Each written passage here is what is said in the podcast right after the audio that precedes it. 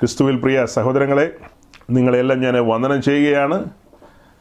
നമ്മളുടെ ഈ ഓൺലൈൻ കൂട്ടായ്മ ആരംഭിക്കുന്നതിന് മുമ്പ് ദൈവത്തിന്റെ ആത്മാവിന്റെ ഒരു പ്രേരണ ഉള്ളിൽ വന്നതുകൊണ്ടാണ് ഞാൻ ഒരു വാക്ക് സ്തോത്രം ചെയ്തത്. ഞാൻ എന്റെ സഭയെ പണിയും. പാതാള ഗോപുരങ്ങൾ അതിനെ ജയിക്കില്ല എന്ന് പറഞ്ഞ കർത്താവിന്റെ ആ ശബ്ദം ന്യൂസിലാൻഡിന്റെ മണ്ണിൽ മുഴങ്ങണം.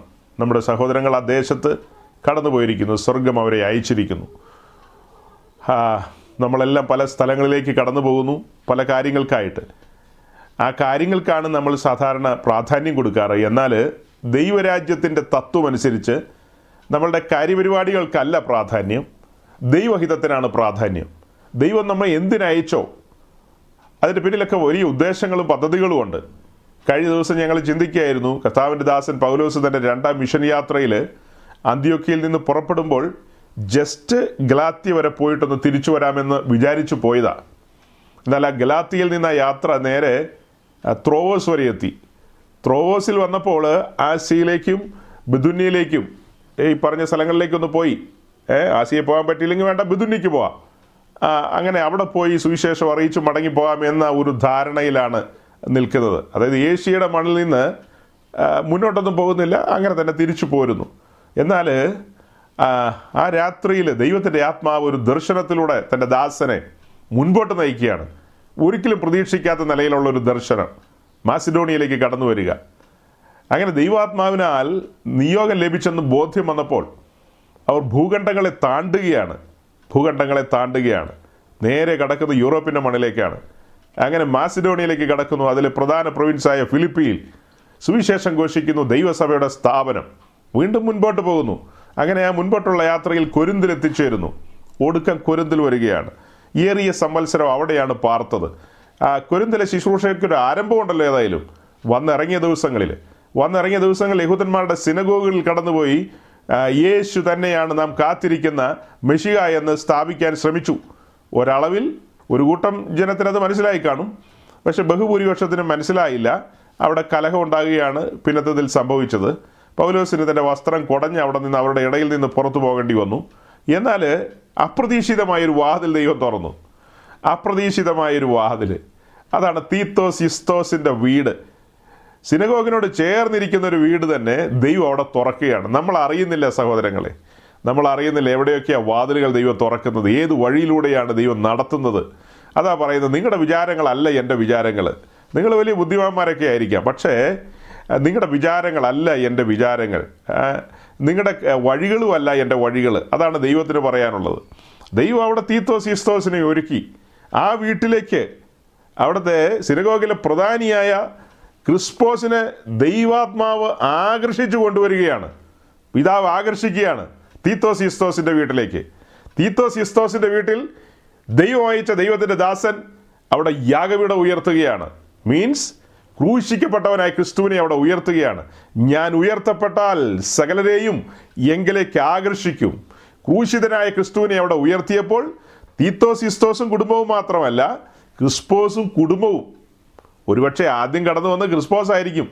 അമ്മാമ്മയ്ക്ക് വരാൻ വലിയ താല്പര്യമൊന്നും കാണില്ലായിരിക്കാം. പിള്ളേരെന്ന് പറഞ്ഞ ഇന്നത്തെ കാലത്ത് അങ്ങനെ വലിയ വരുമൊന്നുമില്ല ആ ചാൻ പോയിട്ട് അത് കേട്ടിട്ട് പോയ എന്നാന്ന് വെച്ചാൽ വന്നിട്ട് പറഞ്ഞാൽ മതി എന്ന് പറയും. അങ്ങനെ ആയിരിക്കാം ക്രിസ്പോസ് ആദ്യം വന്നത്. പക്ഷെ പിന്നത്തേതിൽ നമ്മൾ കാണുന്നത് ക്രിസ്മോസിന്റെ കുടുംബം ഒന്നടങ്കം. സുവിശേഷത്തിന്റെ മുമ്പിൽ അടിയറ പറയുന്ന കാണുന്നത്. അതുമാത്രമോ അവരുടെ ചാർച്ചക്കാർ ബന്ധുക്കൾ ജനമെല്ലാം അതാണ് ഞാൻ ഉയർത്തപ്പെട്ടാൽ വാസ്തവമായി ക്രൂശിതനായ ക്രിസ്തുവിനെ വീണ്ടെടുപ്പുകാരനെ വാക്റ്റത്വത്തിന്റെ മെഷികായെ അവിടെ ഉയർത്തിയപ്പോൾ നമുക്ക് വേറൊന്നും ചെയ്യാനില്ലെന്നേ. ഇവിടെ വന്ന ഈ മനുഷ്യൻ ഗമാലിയലിന്റെ പാതപീഠത്തിലിരുന്ന് അഭ്യസനങ്ങൾ മുഴുവനും അഭ്യസിച്ചയാളാ. കറുത്ത കോട്ടും തലയിൽ ആ തൊപ്പിയൊക്കെ വെച്ച പുള്ളിയാ പൗലോസ്. കറുത്ത കോട്ടെന്ന് പറഞ്ഞാൽ വവ്വാലിന്റെ ഇതുപോലത്തെ സാധനം. അതൊക്കെ ഇങ്ങനെ ഇട്ട് ഗ്രാജുവേറ്റ് ചെയ്ത പുള്ളി. ഗ്രാജുവേഷൻ സെറമണിയൊക്കെ കഴിഞ്ഞതാ. അങ്ങനെ ഇതെല്ലാം കഴിഞ്ഞിട്ടാണ് കുരുന്തിലേക്ക് വന്നത്. പക്ഷെ ആ പരിപാടി കൊണ്ടൊന്നും കറുത്ത തൊപ്പി കൊണ്ടും കറുത്ത കോട്ടും കൊണ്ടൊന്നും പരിപാടി നടക്കില്ല കൊരിന്തിൽ കൊരിന്തെന്ന് പറയുന്നത് ആ, അഫ്രിഡൈറ്റീസ് ദേവിയുടെ പ്രധാന പട്ടണമാണ്. ആ പട്ടണം മുഴുവനും അവളുടെ അധീനതയിലാണ്. പൗലോസ് അവിടെ യാഗപീഠത്തെ വെക്കുകയാണ് അഥവാ ക്രൂശിനെ ഉയർത്തുകയാണ്. അങ്ങനെ ക്രൂശിനെ ഉയർത്തുമ്പോൾ അനേകർ അവിടെ ആകർഷിക്കപ്പെടുകയാണ്. അവിടെ ഒരു ദൈവപ്രവൃത്തി നടക്കുകയാണ്. ആട്ടെ അതെല്ലാം കഴിഞ്ഞ് ജനമെല്ലാം ക്രിസ്തുവിനെ രക്ഷിതാവായി സ്വീകരിക്കുന്നു അവരെ സ്നാനത്തിലേക്ക് നയിക്കുന്നു. ആ രാത്രിയിൽ ത്രോസിൽ വെച്ചൊരു ദർശനമാണെങ്കിൽ ആ രാത്രിയിൽ സ്വർഗത്തിലെ ദൈവം പൗലോസിനോട് സംസാരിക്കുകയാണ് അടങ്ങിയിരിക്കരുത് ഈ പട്ടണത്തിൽ എനിക്ക് ധാരാളം ജനമുണ്ട്. ഒരു ദൈവിക ആലോചന പോലെയാണ് വരുന്നത്. ഈ പട്ടണത്തിൽ എനിക്ക് ജനമുണ്ട്. മിണ്ടാതിരിക്കരുത്. വചനം പ്രസംഗിക്ക. ആ വാക്യം വായിച്ച ഷിജു പാസ്റ്റേ അപ്പസ്വല പ്രവൃത്തി പതിനെട്ടിന്റെ ഒൻപതും പത്തും. Acts chapter eighteen verse nine and ten അതിന്റെ ഏഴ് വെട്ടും വാക്യത്തിലാണ് തീത്തോസ് ഇസ്തോസിന്റെ വീട്ടിൽ നിന്ന് പൗലോസ് ഇതൊക്കെ പ്രസംഗിച്ചത്. ഞാൻ ഇന്നലെ പറഞ്ഞതാ. എന്നാൽ ദൈവാത്മാവ് തരുന്ന പ്രേരണയാൽ ആത്മനിയോഗത്താൽ ഒരു ദൈവിക ദൂത് എന്ന നിലയിൽ ഈ വാക്യങ്ങളെ വിളിച്ചു പറയുകയാണ്. വായിക്കാം. വചനത്തിന്റെ ശക്തി വെളിപ്പെടട്ടെ. പ്രസംഗത്തിന്റെ ശക്തിയല്ല വചനത്തിന്റെ ശക്തി.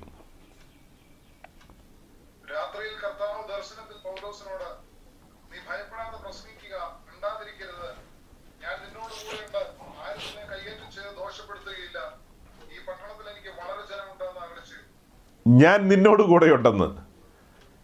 ഞാൻ നിന്നോട് കൂടെയുണ്ട്. നിന്നെ അന്ത്യോക്കിയിൽ നിന്ന് വിളിച്ചിറക്കിയത് ഞാനാ. നീ ഒരു ഊഹാഭോഗത്തിലല്ല അന്ത്യോക്കിയിൽ നിന്ന് ഇറങ്ങിയത്. ഗലാത്തിയിലുള്ള ജനം എങ്ങനെ ഇരിക്കുന്നു എന്ന് അറിയണമെന്ന ഉദ്ദേശത്തിൽ ഇറങ്ങുമ്പോൾ അതിന്റെ പിന്നിൽ എനിക്കൊരു പദ്ധതി ഉണ്ടെന്നേ എന്റെ പദ്ധതിയിലാണ് നീ രണ്ടാമത്തെ യാത്രയ്ക്ക് ഇറങ്ങിയത്. ആ യാത്രയുടെ തുടക്കത്തിൽ തന്നെ തടസ്സമാ. ആ യാത്രയുടെ തുടക്കത്തിൽ കശവിഷയാണ് കലഹമാണ് പ്രിയനായ ഭർണബാസുമായിട്ട് വേർപിരിയേണ്ടി വരികയാണ്. പ്രിയനായ ഭർണബാസുമായിട്ട് ഒരുമിച്ചൊരു യാത്ര നടത്തിയവരാ. അത്ര ചേർച്ചയിലാണ് അവർ സഞ്ചരിച്ചത്. ആ സഞ്ചാരത്തിന്റെ തുടക്കം നമ്മൾ കാണുന്നത് ഒന്നാം യാത്രയുടെ തുടക്കത്തിൽ എല്ലാവരും അധികം ശ്രദ്ധിക്കാത്തൊരു കാര്യമാണ് തുടക്കം എന്ന് പറയുന്നത് ഭർണബാസും പൗലോസും എന്ന ശ്രേണിയിലാണ് യാത്ര തുടങ്ങുന്നത്. അതിന്റെ ഓർഡർ എന്ന് പറയുന്നത് എങ്ങനെയാണ് ഭർണബാസും പൗലോസും. ബർണബാസ് പൗലോസിനെ കൂടെ ചേർക്കുകയാണ്. അങ്ങനെയാണ് ആ യാത്ര നേരെ സെലൂക്കിയിൽ നിന്ന് നേരെ കുപ്രസ് ദ്വീപിലേക്ക് അഥവാ സെലു സൈപ്രസിലേക്ക്. സൈപ്രസിലേക്ക് എത്തുന്നത്. അത് ബർണബാസിന്റെ ദേശമാണ്. അതിന്റെ എൻട്രൻസ് എന്ന് പറയുന്നത് പംഫോസ്. പംഫോസിൽ നിന്നാണ് അവർ സൈപ്രസിൽ പ്രവർത്തനം ആരംഭിക്കുന്നത് ആ ദ്വീപിലെ.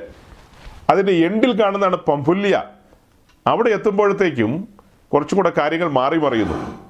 അവിടെ നിന്ന് യാത്ര മുൻപോട്ട് പോവുകയാണ്. വീണ്ടും കടലിലൂടെയുള്ള യാത്രയാണ്. ആ യാത്ര നേരെ കയറി വരുന്ന പിസിദ്യ ദേശത്തെ ആന്റിയോക്ക് എന്ന് പറയുന്ന സ്ഥലത്താണ് അന്ത്യോക്യ. അവിടെ വരുമ്പോഴത്തേക്കും ഈ പറഞ്ഞ ഓർഡർ മാറുകയാണ്. പിന്നത്തേതിൽ നാം കാണുന്നതെല്ലാം പൗലോസും ഭർണബാസ് എന്നാണ്. ശുശ്രൂഷയുടെ ക്രമം മാറുകയാണ്. അവിടെയാണ് യോഹന്നാൻ എന്ന മർക്കോസിന് യോഹന്നാൻ അല്ല യോഹന്നാൻ എന്ന മർക്കോസിന് ഒരു അലോസരം ഉണ്ടാകുന്നത്. ഭർണബാസിന്റെ മച്ചുരനാണ് ആ, ഈ പറയപ്പെട്ട മർക്കോസ്. അപ്പം ഈ ദൈവാത്മാവ് കാര്യങ്ങളെയൊക്കെ നടത്തുന്ന രീതികൾ എല്ലാവർക്കും ഉൾക്കൊള്ളാൻ കഴിയില്ല. അപ്പോൾ അങ്ങനെ മർക്കോസ് അവിടെ വിട്ട് പോവുകയാണ്. അപ്പോൾ ആദ്യത്തെ യാത്രയിൽ മെയിൻലാൻഡിലേക്ക് കടക്കുമ്പോൾ തന്നെ അതായത് ഇന്നത്തെ മോഡേൺ ടർക്കി ആ മെയിൻലാൻഡിലേക്ക് കടക്കുമ്പോൾ തന്നെ മർക്കോസ് കശപശി ഉണ്ടാക്കുന്നു. നമ്മളിപ്പോൾ എഴുപത്തഞ്ചോ എഴുപത്താറോ എത്രയോ സെക്ഷനായി എന്നാണ് പറയുന്നത്. ദൈവത്തിന്റെ ആത്മാവ് വളരെ സ്മൂത്തായിട്ട് നമ്മെ നയിച്ചു ഇത്രത്തോളം. നോക്കുക. ശരിക്കും ക്രിസ്തീയ ജീവിതത്തിൽ സ്ട്രഗിളുകളുണ്ട്. എന്നെ കേൾക്കുന്ന സഹോദരങ്ങളെ നമ്മുടെ പൂർവന്മാരായ അപ്പോസ്തലന്മാരുടെ സഞ്ചാരങ്ങൾ നോക്കുക അവരുടെ ജീവിതം നോക്കുക. പട്ടുമെത്തയിലൂടെയല്ല അവർ കടന്നുപോയത്. പുറമെ നിന്ന് പ്രതികൂലങ്ങളും നിന്ദകളും അപമാനങ്ങളും ഒക്കെ വന്നിട്ടുണ്ട്. പക്ഷേ അകത്തുള്ള ആ പ്രതിസന്ധിയാണ് താങ്ങാൻ കഴിയാത്തത്. ഹൃദയവേദന ഉളവാക്കുന്നതാണത്. പുറത്തുനിന്ന് വരുന്ന കല്ലേറുകൾ ലുസ്രയിലെ കല്ലേറുകളൊക്കെ പൗലോസ് താങ്ങും. അതിനെ സധൈര്യം നേടും. പക്ഷെ കൂടെയുള്ള മർക്കോസ് തിരിഞ്ഞു നിൽക്കുമ്പോൾ അത് വലിയ ഹൃദയവേദന ഉണ്ടാക്കും.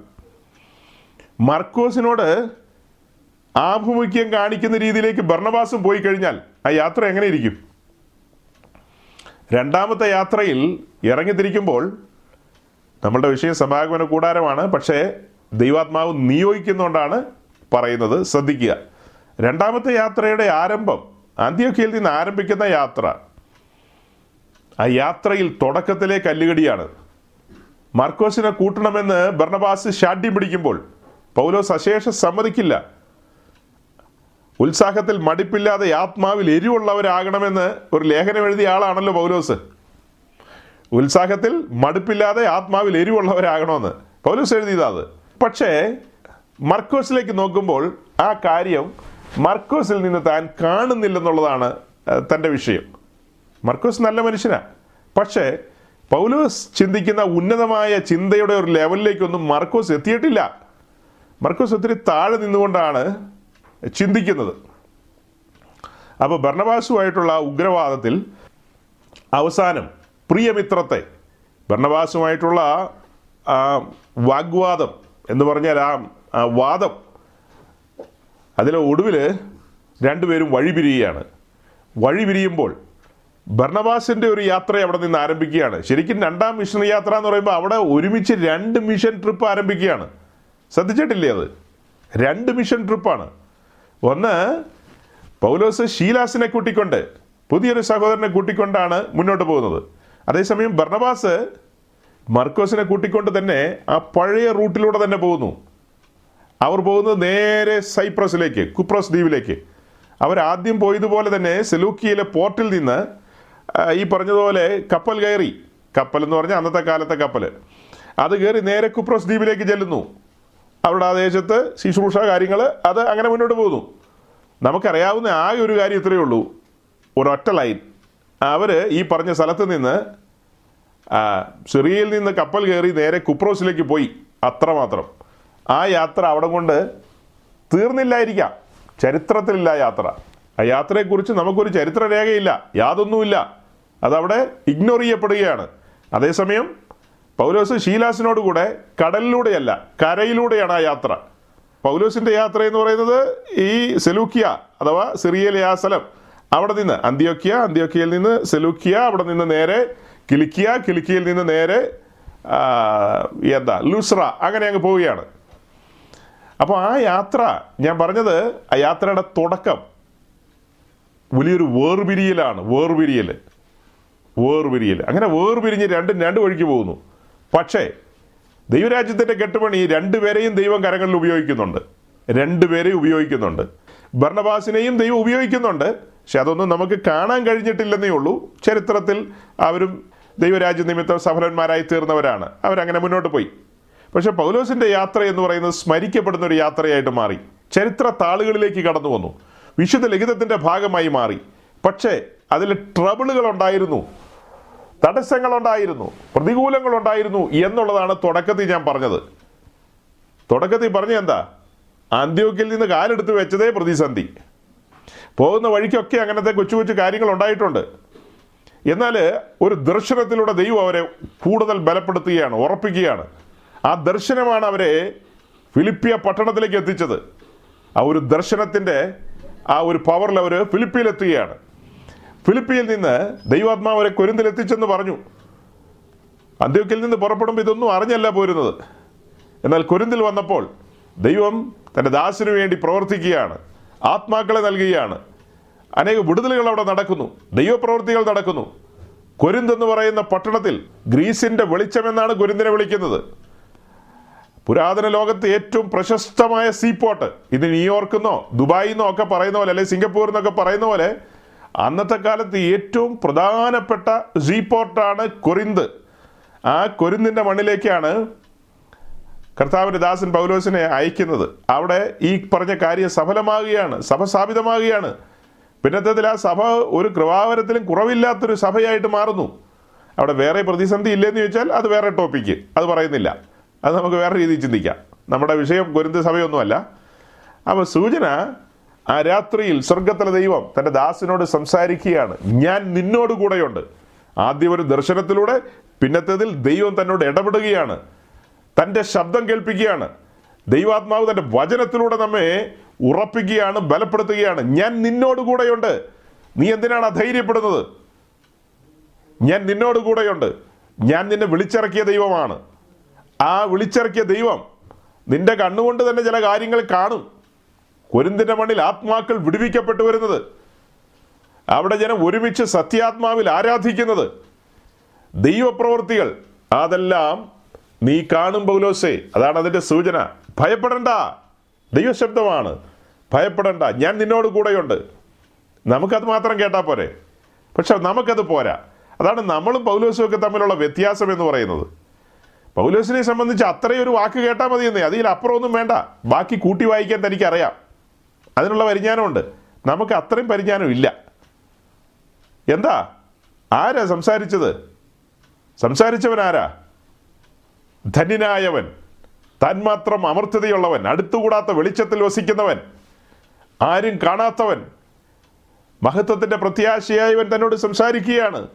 ഭയപ്പെടണ്ട. ഞാൻ നിന്നോട് കൂടെയുണ്ട് അധൈര്യപ്പെടണ്ട ഈ ദേശത്തൊരു ദൈവപ്രവൃത്തി ഉണ്ട് അപ്പോൾ അതുകൊണ്ട് നമ്മൾ പ്രാർത്ഥിക്കുക നമ്മളൊക്കെ ആക്കിയിരിക്കുന്ന ദേശങ്ങളിൽ ദൈവം നമ്മിൽ നിന്ന് ആഗ്രഹിക്കുന്നത് ഒരു മധ്യസ്ഥതയാണ്. ദേശങ്ങളുടെ വിടുതലിന് വേണ്ടി രാജ്യങ്ങളുടെ വിടുതലുകൾക്ക് വേണ്ടി ജനം വിടുവിക്കപ്പെടണം ദൈവരാജ്യം പണിയപ്പെടണം അനേകർ സത്യമാർഗത്തിലേക്ക് കടന്നു വരണം ദൈവത്തിന്റെ പ്രവൃത്തികൾ വെളിപ്പെടണം ഇപ്പം നമ്മുടെ മേലുള്ള ഭാരിച്ച ഉത്തരവാദിത്വം. അത് തിരിച്ചറിയുക. നമ്മൾ ചെയ്യേണ്ടത് ഒന്നേ ഉള്ളൂ. സത്യത്തിന് വേണ്ടി നിലകൊള്ളുക. സത്യത്തിന് വേണ്ടി നിലകൊള്ളുക. സത്യം ചെയ്തിട്ട് ഛേദം വന്നാലും മാറരുത്. എന്ന് പറഞ്ഞാൽ സത്യത്തിന് വേണ്ടി നിലകൊള്ളുമ്പോൾ നഷ്ടം വന്നാലും ഉറച്ചു നിൽക്കണം. ഞാൻ സങ്കടപൂർവം ഒരു കാര്യം ഓർക്കുക. എനിക്കറിയാവുന്നൊരു സഹോദരൻ. അവൻ വിശ്വാസത്തിന് വേണ്ടി നിലകൊണ്ടവരാ. ഏകനായി വിശ്വാസത്തിന് വേണ്ടി ഇറങ്ങി തിരിച്ചു. ഈ കഴിഞ്ഞ ദിവസം അവന്റെ ഒരു ഒരു ചെറിയ ഒരു സ്റ്റേറ്റ്മെന്റ് എനിക്ക് കാണാനിടയായി. അവന്റെ വിവാഹം ഇതുവരെ നടന്നിട്ടില്ല. വളരെ വയസ്സായി പ്രായമായി മുൻപോട്ട് പോയി. എന്നാൽ അവന്റെ സ്റ്റേറ്റ്മെന്റ് ഞാൻ കാണുകയാണ്. നടുങ്ങിപ്പോയി. അവൻ ഏത് വിധത്തിലാണെങ്കിലും ഇപ്പോൾ കെട്ടാമെന്നുള്ളൊരു നിലയിലേക്ക് വന്നിരിക്കുക. ഏത് വിധത്തിലാണെങ്കിലും കെട്ടാമെന്ന്. ബാക്കി നിങ്ങൾക്ക് ഊഹിച്ചെടുക്കാമല്ലോ. കൂടുതൽ പറയണ്ടല്ലോ. അപ്പോൾ ഒരു സമയം വരെ ഭയങ്കര ധീരമായ നിലയിൽ നിലകൊണ്ടവരാ. ഓ ഒരു ഇഞ്ച് അങ്ങോട്ടും ഇങ്ങോട്ടും മാറില്ല. പക്ഷെ തങ്ങളുടെ ജീവിതത്തിൽ ദൈവമാണോ വലുത് വിവാഹമാണോ വലുത്? വലിയൊരു ചോദ്യമാ. പിന്നെ വിവാഹം കഴിക്കാതെ ജീവിക്കാൻ പറ്റുമോ? എല്ലാവരുടെ ജീവിതത്തിൽ ഒരേ രീതിയിലല്ല പരിശോധന വരുന്ന സഹോദരങ്ങളെ. വ്യത്യസ്ത രീതിയിലാണ് ഈ പ്രിയപ്പെട്ടവന്റെ ജീവിതത്തിലെ പരിശോധന ആ നിലയിലായിരുന്നു. അവന്റെ ജീവിതത്തിലെ മൂന്നാം ദിവസം എന്ന് പറഞ്ഞാൽ മാറ. മാറയിലെ പ്രത്യേകത എന്താ? ഒന്നും രണ്ടും ദിവസം വെള്ളമില്ലാത്തതുകൊണ്ട് ആർക്കും ആർക്കും ഒരു കുഴപ്പമുണ്ടായില്ല. അഡ്ജസ്റ്റ് ചെയ്യാന്നേ അത് സാരമില്ല. കർത്താവ് കരുതും. എല്ലാം വഴി തുറക്കും. ഏഹ് തമ്മിൽ തമ്മിൽ ഭയങ്കര ആശ്വാസവും ബലപ്പെടുത്തലും ഒക്കെ ആയിരുന്നു. മൂന്നാം ദിവസം ഒരു തുള്ളി വെള്ളമില്ലാതെയായി. പരിഹാരം കാണുന്നില്ലെന്നേ പ്രതിസന്ധി മൂർച്ഛിക്കുന്നതല്ലാതെ പരിഹാരം വരുന്നില്ല. അപ്പോൾ അവർ പിറുപിറുത്തു. അതിന് തത്തുല്യമായി ഞാൻ പറഞ്ഞത് ഇവിടെ പെറുവിറുക്കുക എന്ന് പറഞ്ഞ അർത്ഥം എന്താ? അപ്പോൾ ഇദ്ദേഹം തന്റെ സ്റ്റേറ്റ്മെന്റ് വെളിപ്പെടുത്തി. തന്റെ ഹൃദയത്തിലെ ആഗ്രഹവും അഭിലാഷവും എന്ത് ചെയ്തു? വെളിപ്പെടുത്തി. അതിങ്ങനെ എഴുതി വിട്ടതുകൊണ്ടാണ് ഞാൻ കണ്ടത്?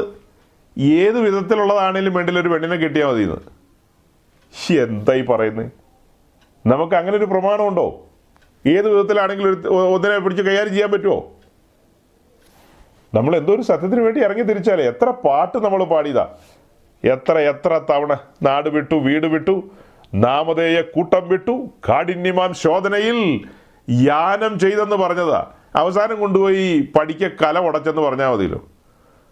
അതുകൊണ്ടാണ് പഠിക്ക കല ഉടയ്ക്കാതിരിക്കാൻ വേണ്ടിയിട്ടാണ് ജീവിതത്തിൽ ചില കാര്യങ്ങളൊക്കെ സംഭവിച്ചില്ലെങ്കിലും നമ്മൾ ആഗ്രഹിക്കുന്ന സമയത്ത് സംഭവിച്ചില്ലെങ്കിലും ക്ഷമയോടെ കാത്തിരിക്കുക. അല്ല ഇനി സംഭവിച്ചില്ലെന്ന് തന്നെ വിചാരിക്കുക. ആകാശം ഇടിഞ്ഞ് താഴേക്ക് വരുമോ എന്ത് സംഭവിച്ചില്ലെങ്കിൽ ഇത്? എന്തു ആകട്ടെ ഏതു ആകട്ടെ. നമ്മൾ എന്തെങ്കിലും കാര്യങ്ങളൊക്കെ പ്രതീക്ഷിക്കുന്നുണ്ടല്ലോ. ജീവിതത്തോടുള്ള ബന്ധത്തിൽ ആ കാര്യങ്ങൾക്ക് നമ്മൾ ഉദ്ദേശിച്ച വേഗം കൈവരുന്നില്ലെങ്കിൽ നമ്മൾ ഉദ്ദേശിച്ച വേഗം കൈവന്നില്ലെങ്കിൽ നമ്മൾ ഉദ്ദേശിച്ച സമയത്ത് അതിനൊരു നിവൃത്തി വന്നില്ലെങ്കിൽ അക്ഷമരാകരുത്. ഞാൻ പറഞ്ഞതുപോലെ ആ സഹോദരൻ എന്താ പടച്ചു വിട്ടതുപോലത്തെ സ്റ്റേറ്റ്മെന്റുകൾ എന്താ പബ്ലിഷ് ചെയ്യരുത്.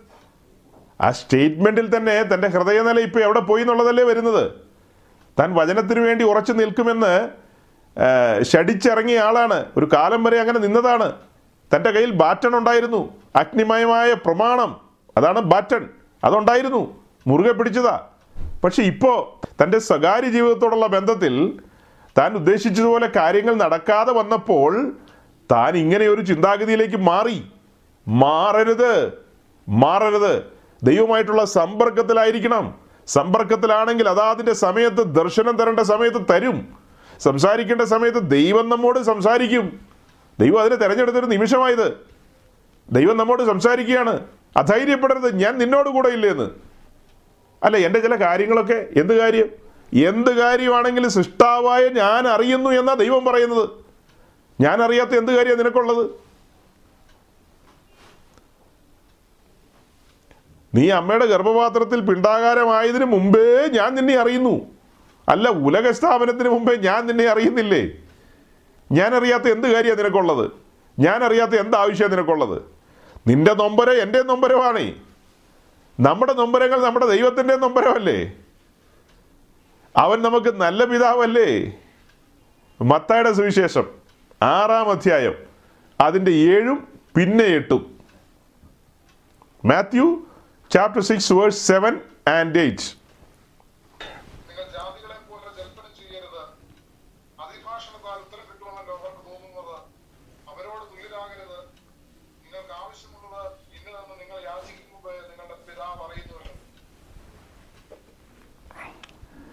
ശിശുപാസ്റ്റർ ഏഴാം വാക്യം ഒന്ന് വായിച്ചേ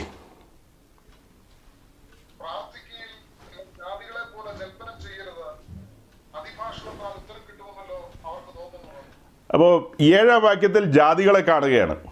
പ്രാർത്ഥനയോടുള്ള ബന്ധത്തിലാണ് അപ്പം ഞാൻ വേഗം ഇവിടെ ചുരുക്കാം. എന്നിട്ട് നമ്മുടെ വിഷയത്തിലേക്ക് പോകാം. പറഞ്ഞു വരുമ്പോൾ ഇതെല്ലാം ഇങ്ങനെ മനസ്സിൽ നിൽക്കുന്നതുകൊണ്ട് ഈ തുടക്കത്തിൽ ലഭിച്ച ആ പ്രേരണയോട് ചേർന്ന് ഞാൻ ഇതൊക്കെ ചേർക്കുകയാണ്. ജാതികളെ സംബന്ധിച്ച് അവർക്കൊരു പിതാവില്ലെന്നേ. ജാതികളെ സംബന്ധിച്ച് അവർക്കൊരു പിതാവില്ല.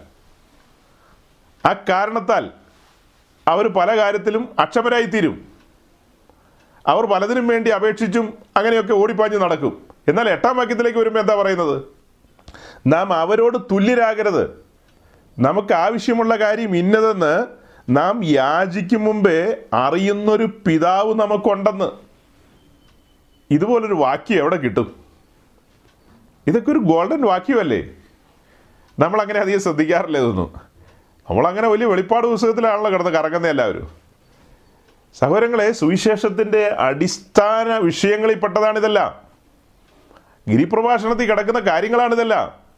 ഈ കാര്യങ്ങൾ മനസ്സിലാക്കിക്കൊണ്ടല്ലാതെ ഒരാൾ ദൈവരാജ്യത്തിലേക്ക് കടന്നു വന്നാൽ അതായത് നമ്മൾ പറയുന്ന സമാഗമന കൂടാരത്തിന്റെ പഠനം അതിനൊരു വാതിൽ വാതിൽ തുറന്ന് നേരെ കയറി വരുന്ന പ്രാകാരത്തിലേക്ക് പ്രാകാരത്തിലാണ് യാഗവീടവും താമ്രത്തൊട്ടിയൊക്കെ ഇരിക്കുന്നത് പ്രാകാര അനുഭവത്തിലേക്ക് വരികയാണ്. എന്ന് പറഞ്ഞാൽ ക്രിസ്ത്യാനിത്വത്തിന്റെ ആദ്യാനുഭവങ്ങൾ അവിടെ ആരംഭിക്കുകയാണല്ലോ.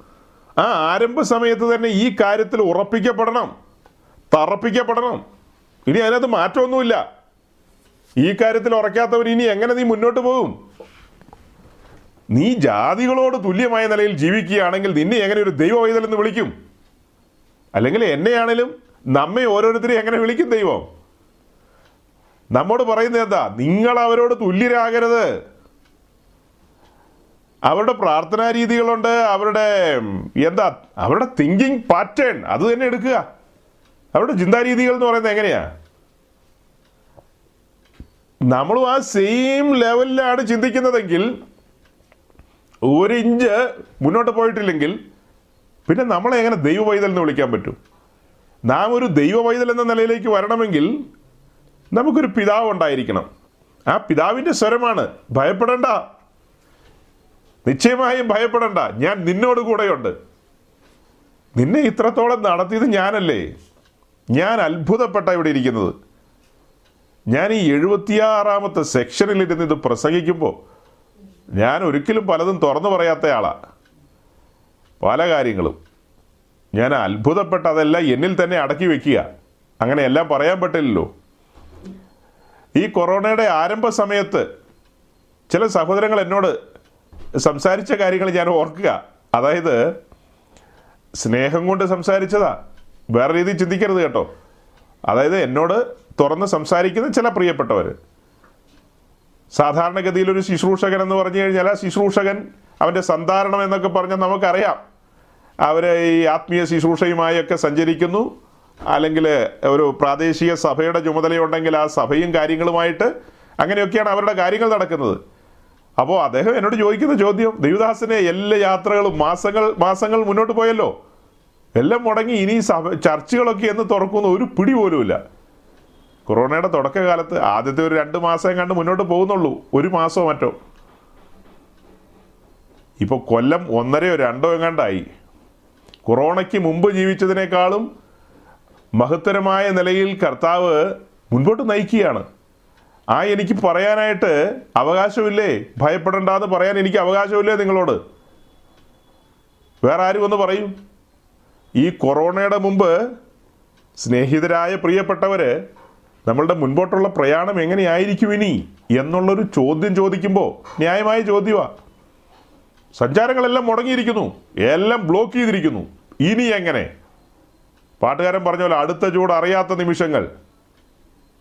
അടുത്ത ചുവടെന്തെന്ന് അറിയില്ല. പക്ഷേ ദൈവത്തിന്റെ ആത്മാവ് എത്ര അതിശയകരമായി നടത്തുന്നു. എത്ര അതിശയകരമായി. അത് പറഞ്ഞറിയിക്കാൻ കഴിയാത്ത വിധത്തിൽ. പറഞ്ഞറിയിക്കാൻ. അതിന്റെയൊക്കെ കാരണം ഞാൻ മനസ്സിലാക്കുന്നത് ഇപ്പോൾ വായിച്ച വാക്യം എന്റെ ഉള്ളിൽ അതുപോലെ അത് പൈൽ ചെയ്തിട്ടിരിക്കുകയെന്ന് എനിക്ക് വന്ന് ഭയങ്കര ആഴത്തിൽ. നമ്മുടെ ഒരു സഹോദരൻ വലിയ പൈലിംഗ് വർക്ക് നടത്തുന്നുണ്ട്. അതായത് വലിയ ഉയരത്തിലേക്ക് പോകുന്തോറും കെട്ടിടം. യെസ് ആ കെട്ടിടത്തിന് ഉയരം കൂടുന്തോറും അതിന്റെ ബേസ്മെന്റ് അതിന്റെ ഫൗണ്ടേഷൻ യെസ് അതിന്റെ ഫൗണ്ടേഷൻ ആഴത്തിലേക്ക് ഇടണം അങ്ങനെ ഇടുന്ന ആൾക്കാരാണ് നമ്മുടെ ആന്റണി സഹോദരനൊക്കെ. ഏ? ആഴത്തിലേക്ക് കൈകാര്യം ചെയ്യും.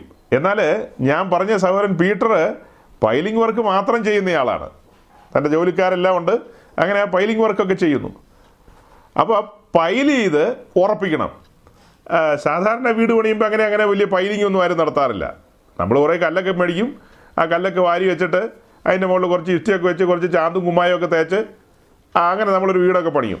അങ്ങനെയൊക്കെ ഉള്ളൂ. അല്ലാതെ വലിയ കൺസ്ട്രക്ഷൻ നടത്തണമെങ്കിൽ അതിന് നല്ല ആഴത്തിൽ കുഴിയെടുക്കണം. അത് നമ്മുടെ ഭാഷയാണ് പഴയ ഭാഷയാണ് ആഴത്തിൽ കുഴിയെടുക്കുക എന്നുള്ളത്. പക്ഷേ ഇന്നത്തെ മോഡേൺ ടെക്നോളജിയിൽ പൈൽ ചെയ്യാണ്. ആഴത്തിലേക്ക് അതിങ്ങനെ ഒരു ഡിഗിങ് പോലെ കുഴിച്ച് എന്താ പൈലിംഗ് നടത്തുന്നു. ആ പൈലിങ്ങിന് മോ മീതെയാണ് ആ പൈൽ ക്യാപ്പ് വരുന്നത്. ആ പൈലിങ്ങിന്റെ ക്യാപ്പ് വരുന്നത്. അതിന് മുകളിലേക്കാണ് പിന്നെ അതിന്റെ ഫൗണ്ടേഷൻ കാര്യങ്ങളൊക്കെ കയറി വരുന്നത്. അപ്പോൾ അടിയിലേക്ക് അതുപോലെ ആഴത്തിൽ കുഴിച്ചിടുകയാണ് കാര്യങ്ങൾ. നമ്മുടെ ജീവിതത്തിൽ പല പല കാര്യങ്ങൾ സംഭവിക്കുമ്പോൾ ഓർക്കേണ്ടത് ആഴത്തിലേക്ക് കുഴിച്ചിറക്കണം മുകളിലേക്ക് പണിയണമെങ്കിൽ. അപ്പോൾ നമ്മൾ എന്താ? അവിടെ ഒരു നാല് പൈൽ എടുക്കണമെങ്കിൽ ഒന്നാമത്തെ പൈലിന്റെ സമയത്ത് തന്നെ നമ്മൾ കിടന്ന് കാറി കൂവി. ഉള്ള ആൾക്കാരെ എല്ലാം വിളിച്ചു വരുത്തി അയ്യോ അയ്യോ എന്ന് പറഞ്ഞു കഴിഞ്ഞാൽ അവിടെ ഉയരത്തിലേക്ക് ഒരു പണി നടക്കില്ല. പണി നടക്കണോ? ക്ഷമയോടെ കാത്തിരിക്കണം. അപ്പോൾ അവിടെ ഉറപ്പും ധൈര്യം ഇല്ലാതെ പോകുന്നതിന്റെ കാരണം അല്ല നാളെ എന്ത്? മറ്റന്നാൾ എന്തെന്നൊക്കെ നമ്മൾ ഈ ചോദ്യം ചോദിക്കാനുള്ള കാരണം എന്താ? നമ്മൾ ഈ മത്തയുടെ സുവിശേഷം ആറാം അധ്യായം വായിച്ചിട്ടില്ലെന്നേ. ഗിരിപ്രഭാഷണമൊന്നും നമ്മൾ കേട്ടിട്ട് പോലുമില്ല. കേട്ടിട്ടുണ്ടെങ്കിൽ നീ ഇത് വായിച്ചിട്ടുണ്ടെങ്കിൽ നീ എങ്ങനെ അധൈര്യപ്പെടും? ആ വാക്യത്തിനകത്തൊരു ഉറപ്പല്ലേ തരുന്നത്? ഭയപ്പെടണ്ട. ഞാൻ നിന്നോട് കൂടെയുണ്ടെന്ന്. അങ്ങനെയാണോ മത്തായി ആറിന്റെ എട്ടിൽ എഴുതിയിരിക്കുന്നത്? അങ്ങനെയുണ്ടോ? ഒന്നുകൂടെ വായിച്ച് പാസ് മത്തായി ആറിന്റെ എട്ടിൽ അങ്ങനെ എഴുതിയിട്ടുണ്ടോ?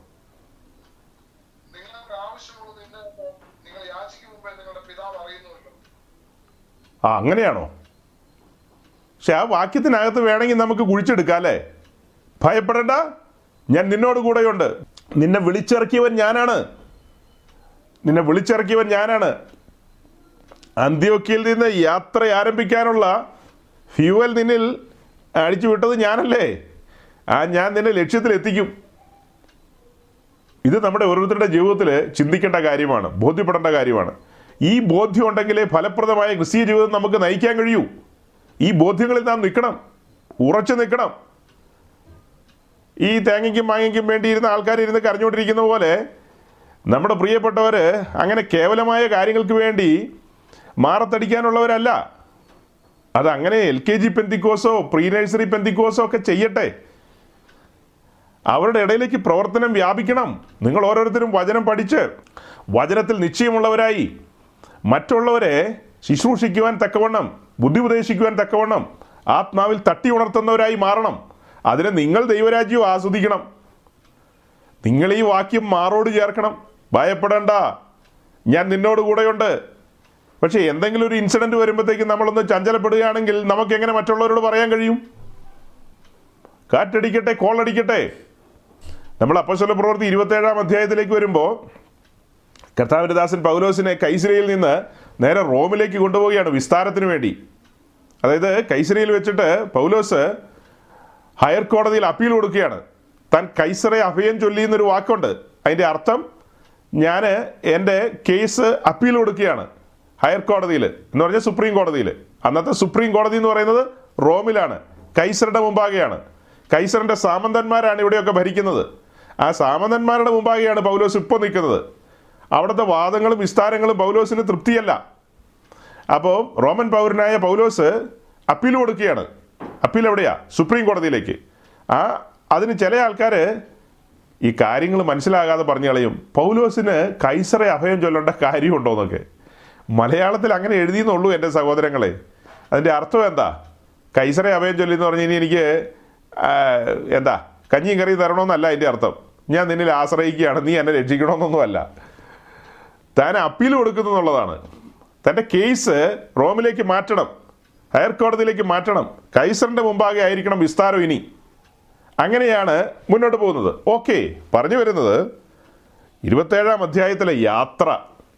അതൊരു ഭയാനകമായ യാത്രയാണ് ആ യാത്രയിൽ പടക് മുങ്ങുമാറ് അല്ല മുങ്ങുമാറോ ഒടുക്കം എല്ലാം തകർന്ന് തരിപ്പണമായി മുങ്ങിപ്പോയി. മാൾട്ട ദ്വീപിൽ വെച്ച് അഥവാ മെലീത്തയിൽ വെച്ച് എല്ലാം ഉടഞ്ഞ് തകർന്നു.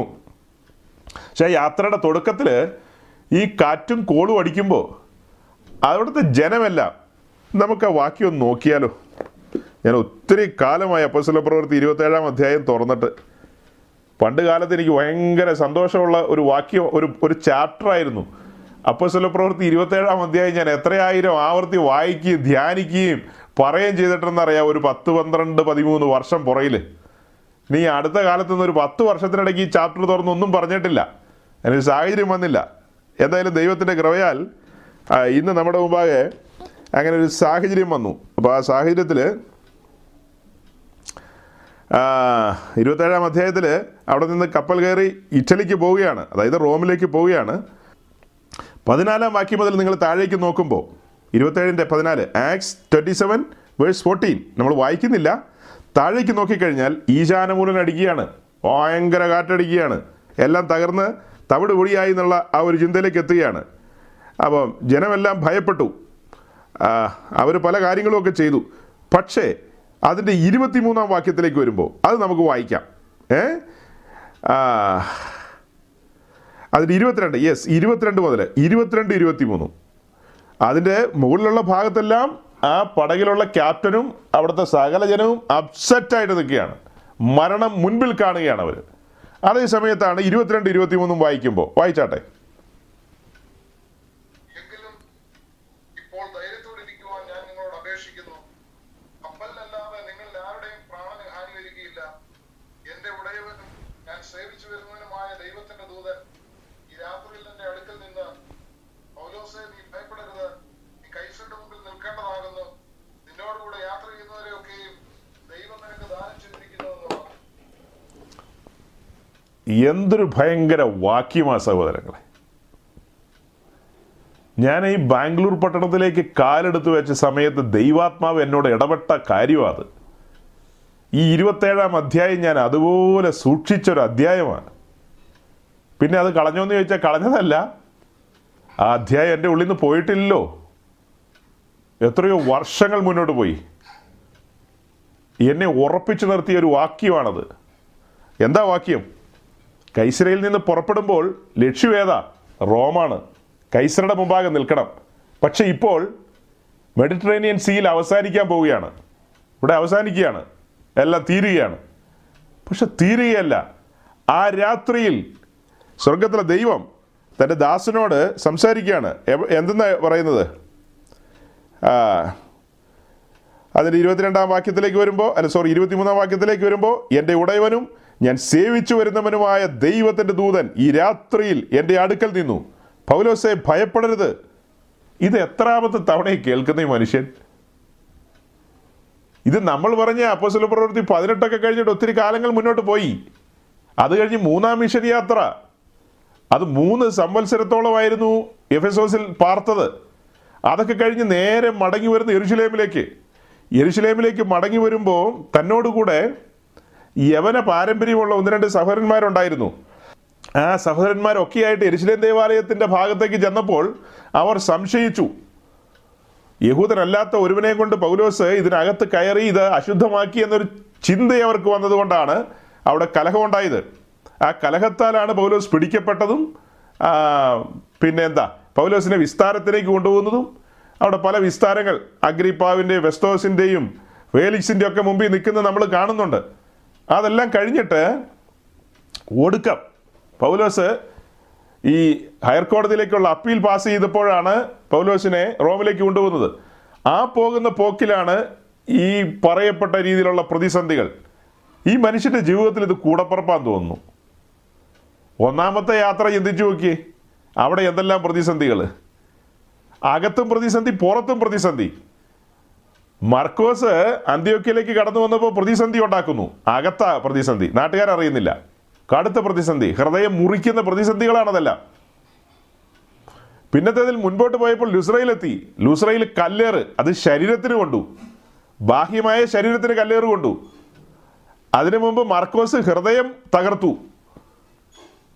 പിന്നത്തേതിൽ രണ്ടാം യാത്രയിൽ പ്രാണപ്രിയനായ ബർണബാസ് പിരിയാണ് അങ്ങനെ എന്തെന്തെല്ലാം കാര്യങ്ങളാ?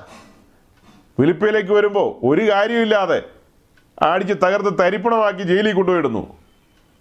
അവിടുന്ന് പുറത്തിറങ്ങി തെസലോനിക്കയിൽ വരുന്നു. അവിടെയും സ്വസ്ഥതയില്ല. രാത്രിക്ക് രാത്രി ഓടേണ്ടി വന്നു. ബറോവയിലേക്ക് വന്നു. ബറോവയിൽ വന്നപ്പോഴോ പട്ടണമതിലൂടെയൊക്കെയാണ് ഇറക്കി വിടുന്നത്. എന്തെല്ലാം പാടാ. എന്നിട്ട് സാധാരണ റൂട്ടിന് വ്യത്യസ്തമായി സീഷോറിലൂടെ പോയി അങ്ങനെയാണ് അഥേനയിലേക്ക് വരുന്നത് ഏതൻസിലേക്ക് വരുന്നത്. ആ അവിടെ നിന്ന് നേരെ കൊരുന്തിൽ വരുന്നു. കൊരിന്തിലും പ്രതിസന്ധി. ജീവിതത്തിലെല്ലാം പ്രതിസന്ധികളാണ്. ഈ പ്രതിസന്ധികളൊക്കെ അനുഭവിച്ചുകൊണ്ടാണ് ഈ മനുഷ്യൻ പറയുന്നത് നാം അനേക കഷ്ടങ്ങളിലൂടെ ദൈവരാജ്യത്തിൽ കടക്കേണ്ടവരാകുന്നു എന്ന്. നാം അനേക കഷ്ടങ്ങളിലൂടെ ദൈവരാജ്യത്തിൽ കടക്കേണ്ടതാകുന്നു എന്ന്. ഈ പ്രതിസന്ധികൾ അനുഭവിക്കുമ്പോഴാണ് രണ്ട് കുരുന്ന് ലേഖനം പന്ത്രണ്ടാം അധ്യായത്തിന്റെ പത്താം വാക്യത്തിൽ ഈ മനുഷ്യൻ പറയുന്നത്. എന്താ പറയുന്നത്? ദൈവമേ സമാഗമന കൂടാരവും ധൂവീടോ ഒക്കെ ഏതിൽ പോയി? എനിക്കറിയില്ല. രണ്ട് കുരുന്ന് ലേഖനം പന്ത്രണ്ടാം അധ്യായത്തിന്റെ പത്താമത്തെ വാക്യം. Second Corinthians chapter twelve verse ten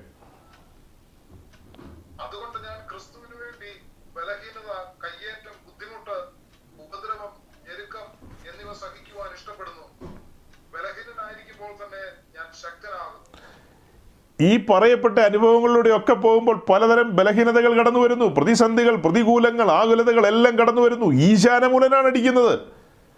മടങ്ങിപ്പോയി കഴിഞ്ഞാൽ ട്വന്റി സെവൻ ചാപ്റ്റർ ട്വന്റി സെവനിൽ പോയി കഴിഞ്ഞാൽ ഈശാനമൂലം നിന്നടിക്കുക. പടക് തകർന്നെന്ന് തോന്നി എന്നൊക്കെ പാട്ടുകാരൻ എഴുതിയിട്ടില്ലേ? പടക് തകർന്നെന്ന് തോന്നി. എന്തെല്ലാം അന്തരീക്ഷങ്ങളാണ്. പക്ഷേ തന്റെ ഉറപ്പെന്താണ്? ബലഹീനനായിരിക്കുമ്പോൾ തന്നെ ഞാൻ ശക്തനാകുന്നു. എന്താ അതിന്റെ കാരണം? ദൈവിക സംസർഗം. കമ്മ്യൂണിയൻ ദൈവിക സംസർഗം. ആ ബന്ധം ഹോട്ട് ലൈൻ എപ്പോഴും ചാലുവാണ്. കോൺവെർസേഷൻ എപ്പോഴും നടന്നുകൊണ്ടിരിക്കുന്നു. തനിക്ക് ഉറപ്പുണ്ട്. അതിന്റെ ലാസ്റ്റ് മൊമെന്റിൽ ദൈവം ഇടപെടും. തന്നെ പറക്ക പഠിപ്പിക്കുകയാണ് ലാസ്റ്റ് മൊമെന്റിൽ അതായത് കഴുകൻ തന്റെ കുഞ്ഞിനെ എങ്ങനെയാണ് പറക്ക പഠിപ്പിക്കുന്നത് അതങ്ങ് ഉയരത്തിലേക്ക് കൊണ്ടുപോകും. എന്നിട്ട് ടപ്പേന്ന് താഴേക്കിടും കഴുകൻ കുഞ്ഞ് എന്നാ വിചാരിക്കുന്നത്? ഇങ്ങനെ തോളത്തിരുന്ന് തോളത്തല്ലല്ലോ? ആ ഇങ്ങനെ തള്ളക്കഴുകന്റെ മുതുകത്തിരുന്ന് ഇങ്ങനെ ഇങ്ങനെ പാറിപ്പറന്നങ്ങ് നടക്കാന്ന. അങ്ങനെ എത്ര കാലം നടക്കും? സ്വന്തം കാലം നിൽക്കണ്ടേ? തന്നെത്താൻ പറക്കണ്ടേ? പറക്ക പഠിക്കണ്ടേ? സ്വന്തം നിലയിൽ തീറ്റ എടുക്കണ്ടേ? അപ്പോൾ നേരെ താഴേക്കിടുക താഴെ പാറക്കെട്ട. അപ്പോൾ ഈ കുഞ്ഞിക്കഴുകൻ കൊച്ചു കഴുകൻ ചിന്തിക്കുകയാണ്. തീർന്നു. എല്ലാം തീർന്നു. നേരെ താഴെ എന്താ? പാറക്കെട്ട്. അതൊരു റിയാലിറ്റിയാണ്. ഊഹാവോ അല്ല നേരെ നോക്കുമ്പോൾ കാണുന്നത് പാറക്കെട്ടാ. വാസ്തവമാണെന്നേ പാറക്കെട്ടാണ്. അടിക്കുന്നത് ഈശാനമൂലം തന്നെയാ. ചുമ്മാ കേസൊന്നുമല്ല ഈശാനമൂലം തന്നെയാ അടിക്കുന്നത്. ഇനി അതിന് ലഘൂകരിച്ച് എങ്ങനെയാ പറയുന്നത് ഈശാനമൂലം അടിക്കട്ടെ. പക്ഷെ ആ രാത്രിയിൽ സ്വർഗത്തിലെ ദൈവത്തിന്റെ ദൂതൻ എന്റെ അടുക്കൽ നിന്ന് എന്നോട് പറയുകയാണ്. എന്താ പറയുന്നത്? പൗലോസെ ഭയപ്പെടരുത്. എത്ര തവണയാണ് കേൾക്കുന്നത്? പൗലോസെ ഭയപ്പെടരുത്. തന്നെ ഉറപ്പിച്ച് ഉറപ്പിച്ച് നിർത്തുകയാണ് ധൈര്യപ്പെടുത്തുകയാണ്. പൗലോസെ ഭയപ്പെടരുത്. നീ റോമിൽ കൈസറുടെ മുമ്പിൽ നിൽക്കേണ്ടതാണ്. എന്തെന്നാ വായിച്ചത്? പൗലോസെ ഭയപ്പെടരുത്. നീ കൈസറുടെ മുമ്പിൽ നിൽക്കേണ്ടതാകുന്നു. നീ കൈസറുടെ മുമ്പിൽ നിൽക്കേണ്ടതാകുന്നു. എന്ന് പറഞ്ഞാൽ ഇപ്പോൾ മാൾട്ട ദ്വീപിന്റെ സൈഡിലാണ്. മാൾട്ട ദ്വീപിന്റെ സൈഡിൽ അവിടുന്ന് ബഹുദൂരം പോകണം ഇനി റോമിലേക്ക്? പിന്നിലേക്ക് നോക്കിക്കഴിഞ്ഞാൽ കൈസരിയ. കൈസരയിൽ നിന്നാണ് പുറപ്പെടുന്നത്? മെഡിറ്ററേനിയൻ സീ ആണ്. നേരെ പുറപ്പെട്ട് മുന്നോട്ട് വന്നു. മാൾട്ടാദ്വീപിന്റെ കരപറ്റി പോവുകയാണ്. അങ്ങനെ പോയി പോയി മാൾട്ടയിലേക്ക് എത്തിയിട്ടില്ല. അതിനു മുമ്പാ. അതിനു മുമ്പ് ഒരു കൊച്ചു ദ്വീപുണ്ടല്ലോ അതിന്റെ പേരെന്നാ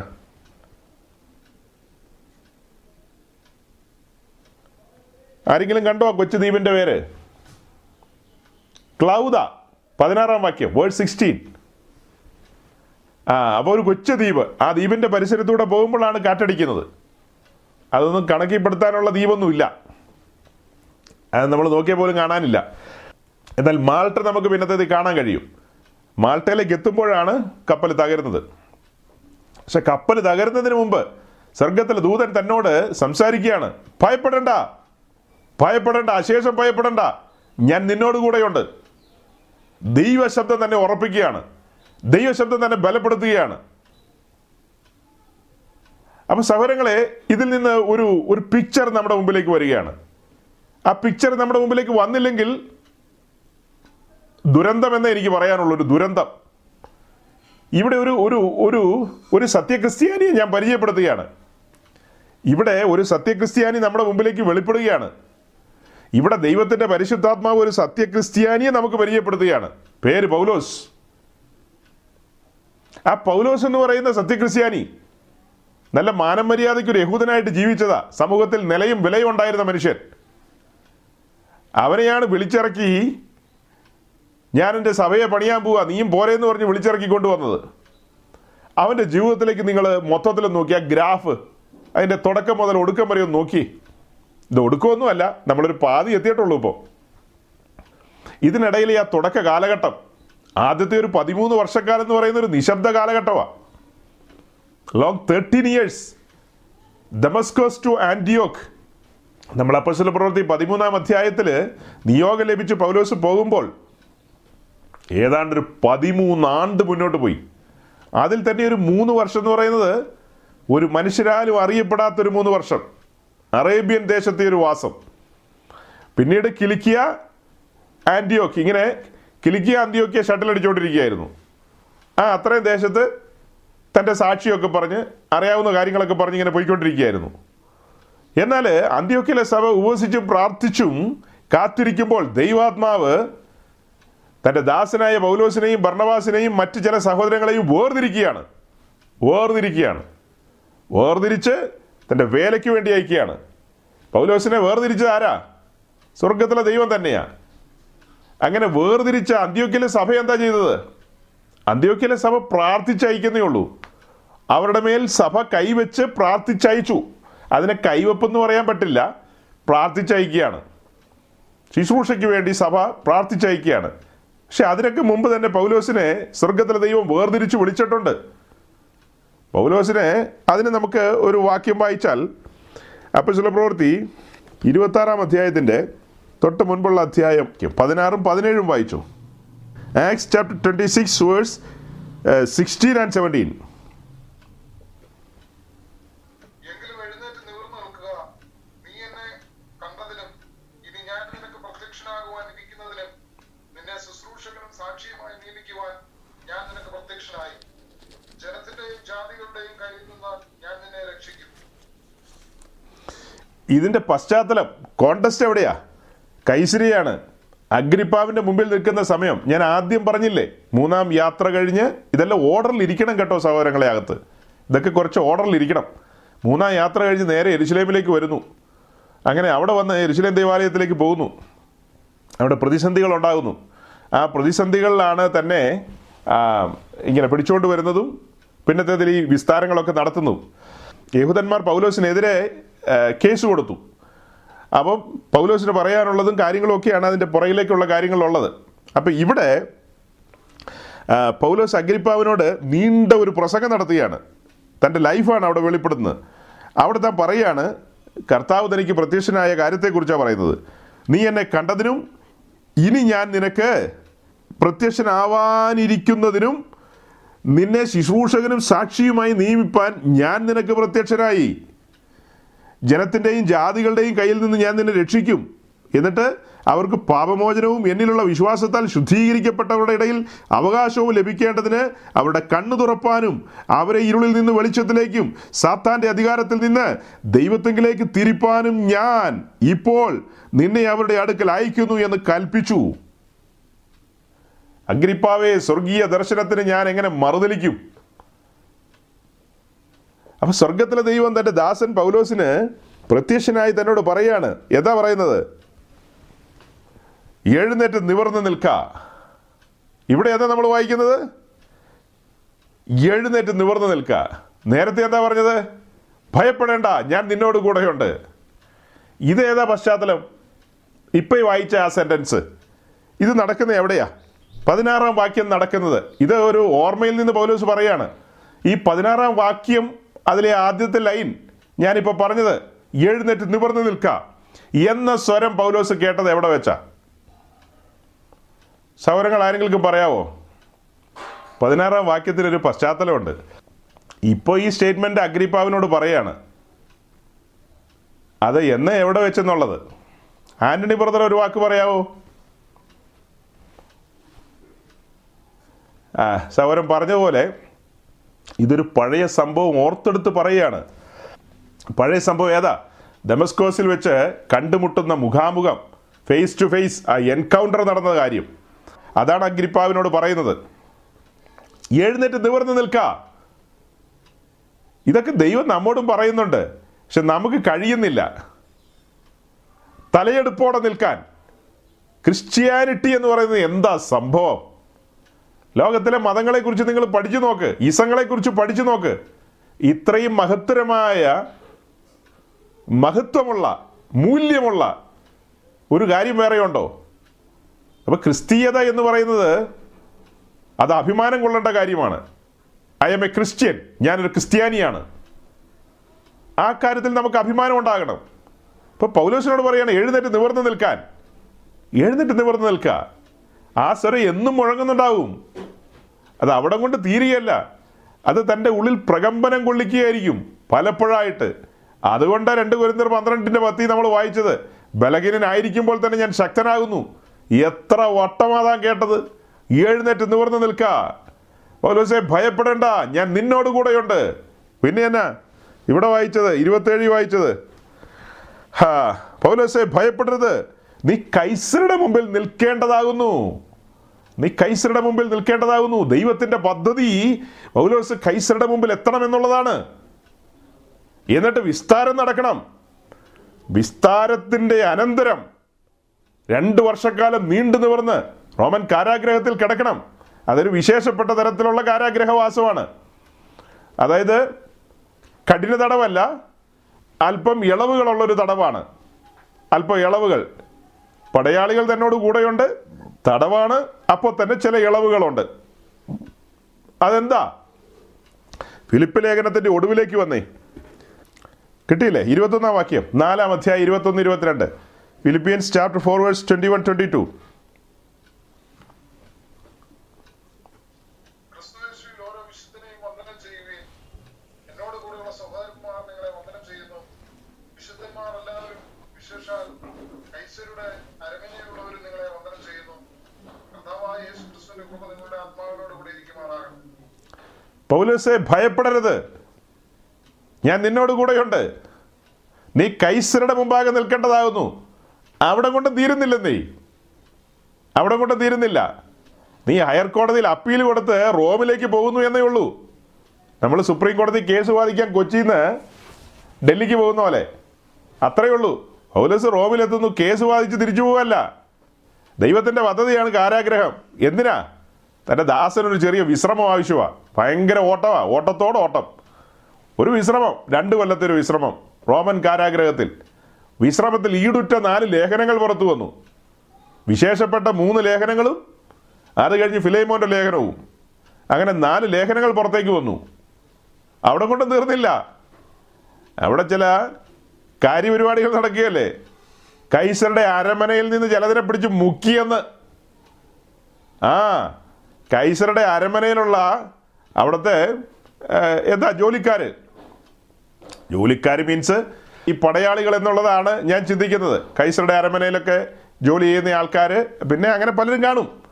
എനിവേ സുവിശേഷം കൈസറുടെ അരമനയിൽ വരെ ചെന്നു. അപ്പസ്വല പ്രവൃത്തി ഒന്നാം അധ്യായത്തിൽ കർത്താവിന്റെ വാക്കിനെ പ്രതി അപ്പസ്വലന്മാർ കാത്തിരിക്കുന്നു. രണ്ടാം അധ്യായത്തിൽ ആത്മശക്തി അയക്കുന്നു. ആത്മശക്തി അയക്കുന്നു. ദൈവസഭയുടെ സംസ്ഥാപനം. പരിശുദ്ധാത്മ നിറവിൽ തന്റെ അഭിഷിക്തന്മാർ യാത്ര ആരംഭിക്കുന്നു. യാത്ര ആരംഭിക്കുന്നു. ഭൂലോകത്തെ കീഴ്മേൽ മറിക്കാനുള്ള യാത്രകൾ.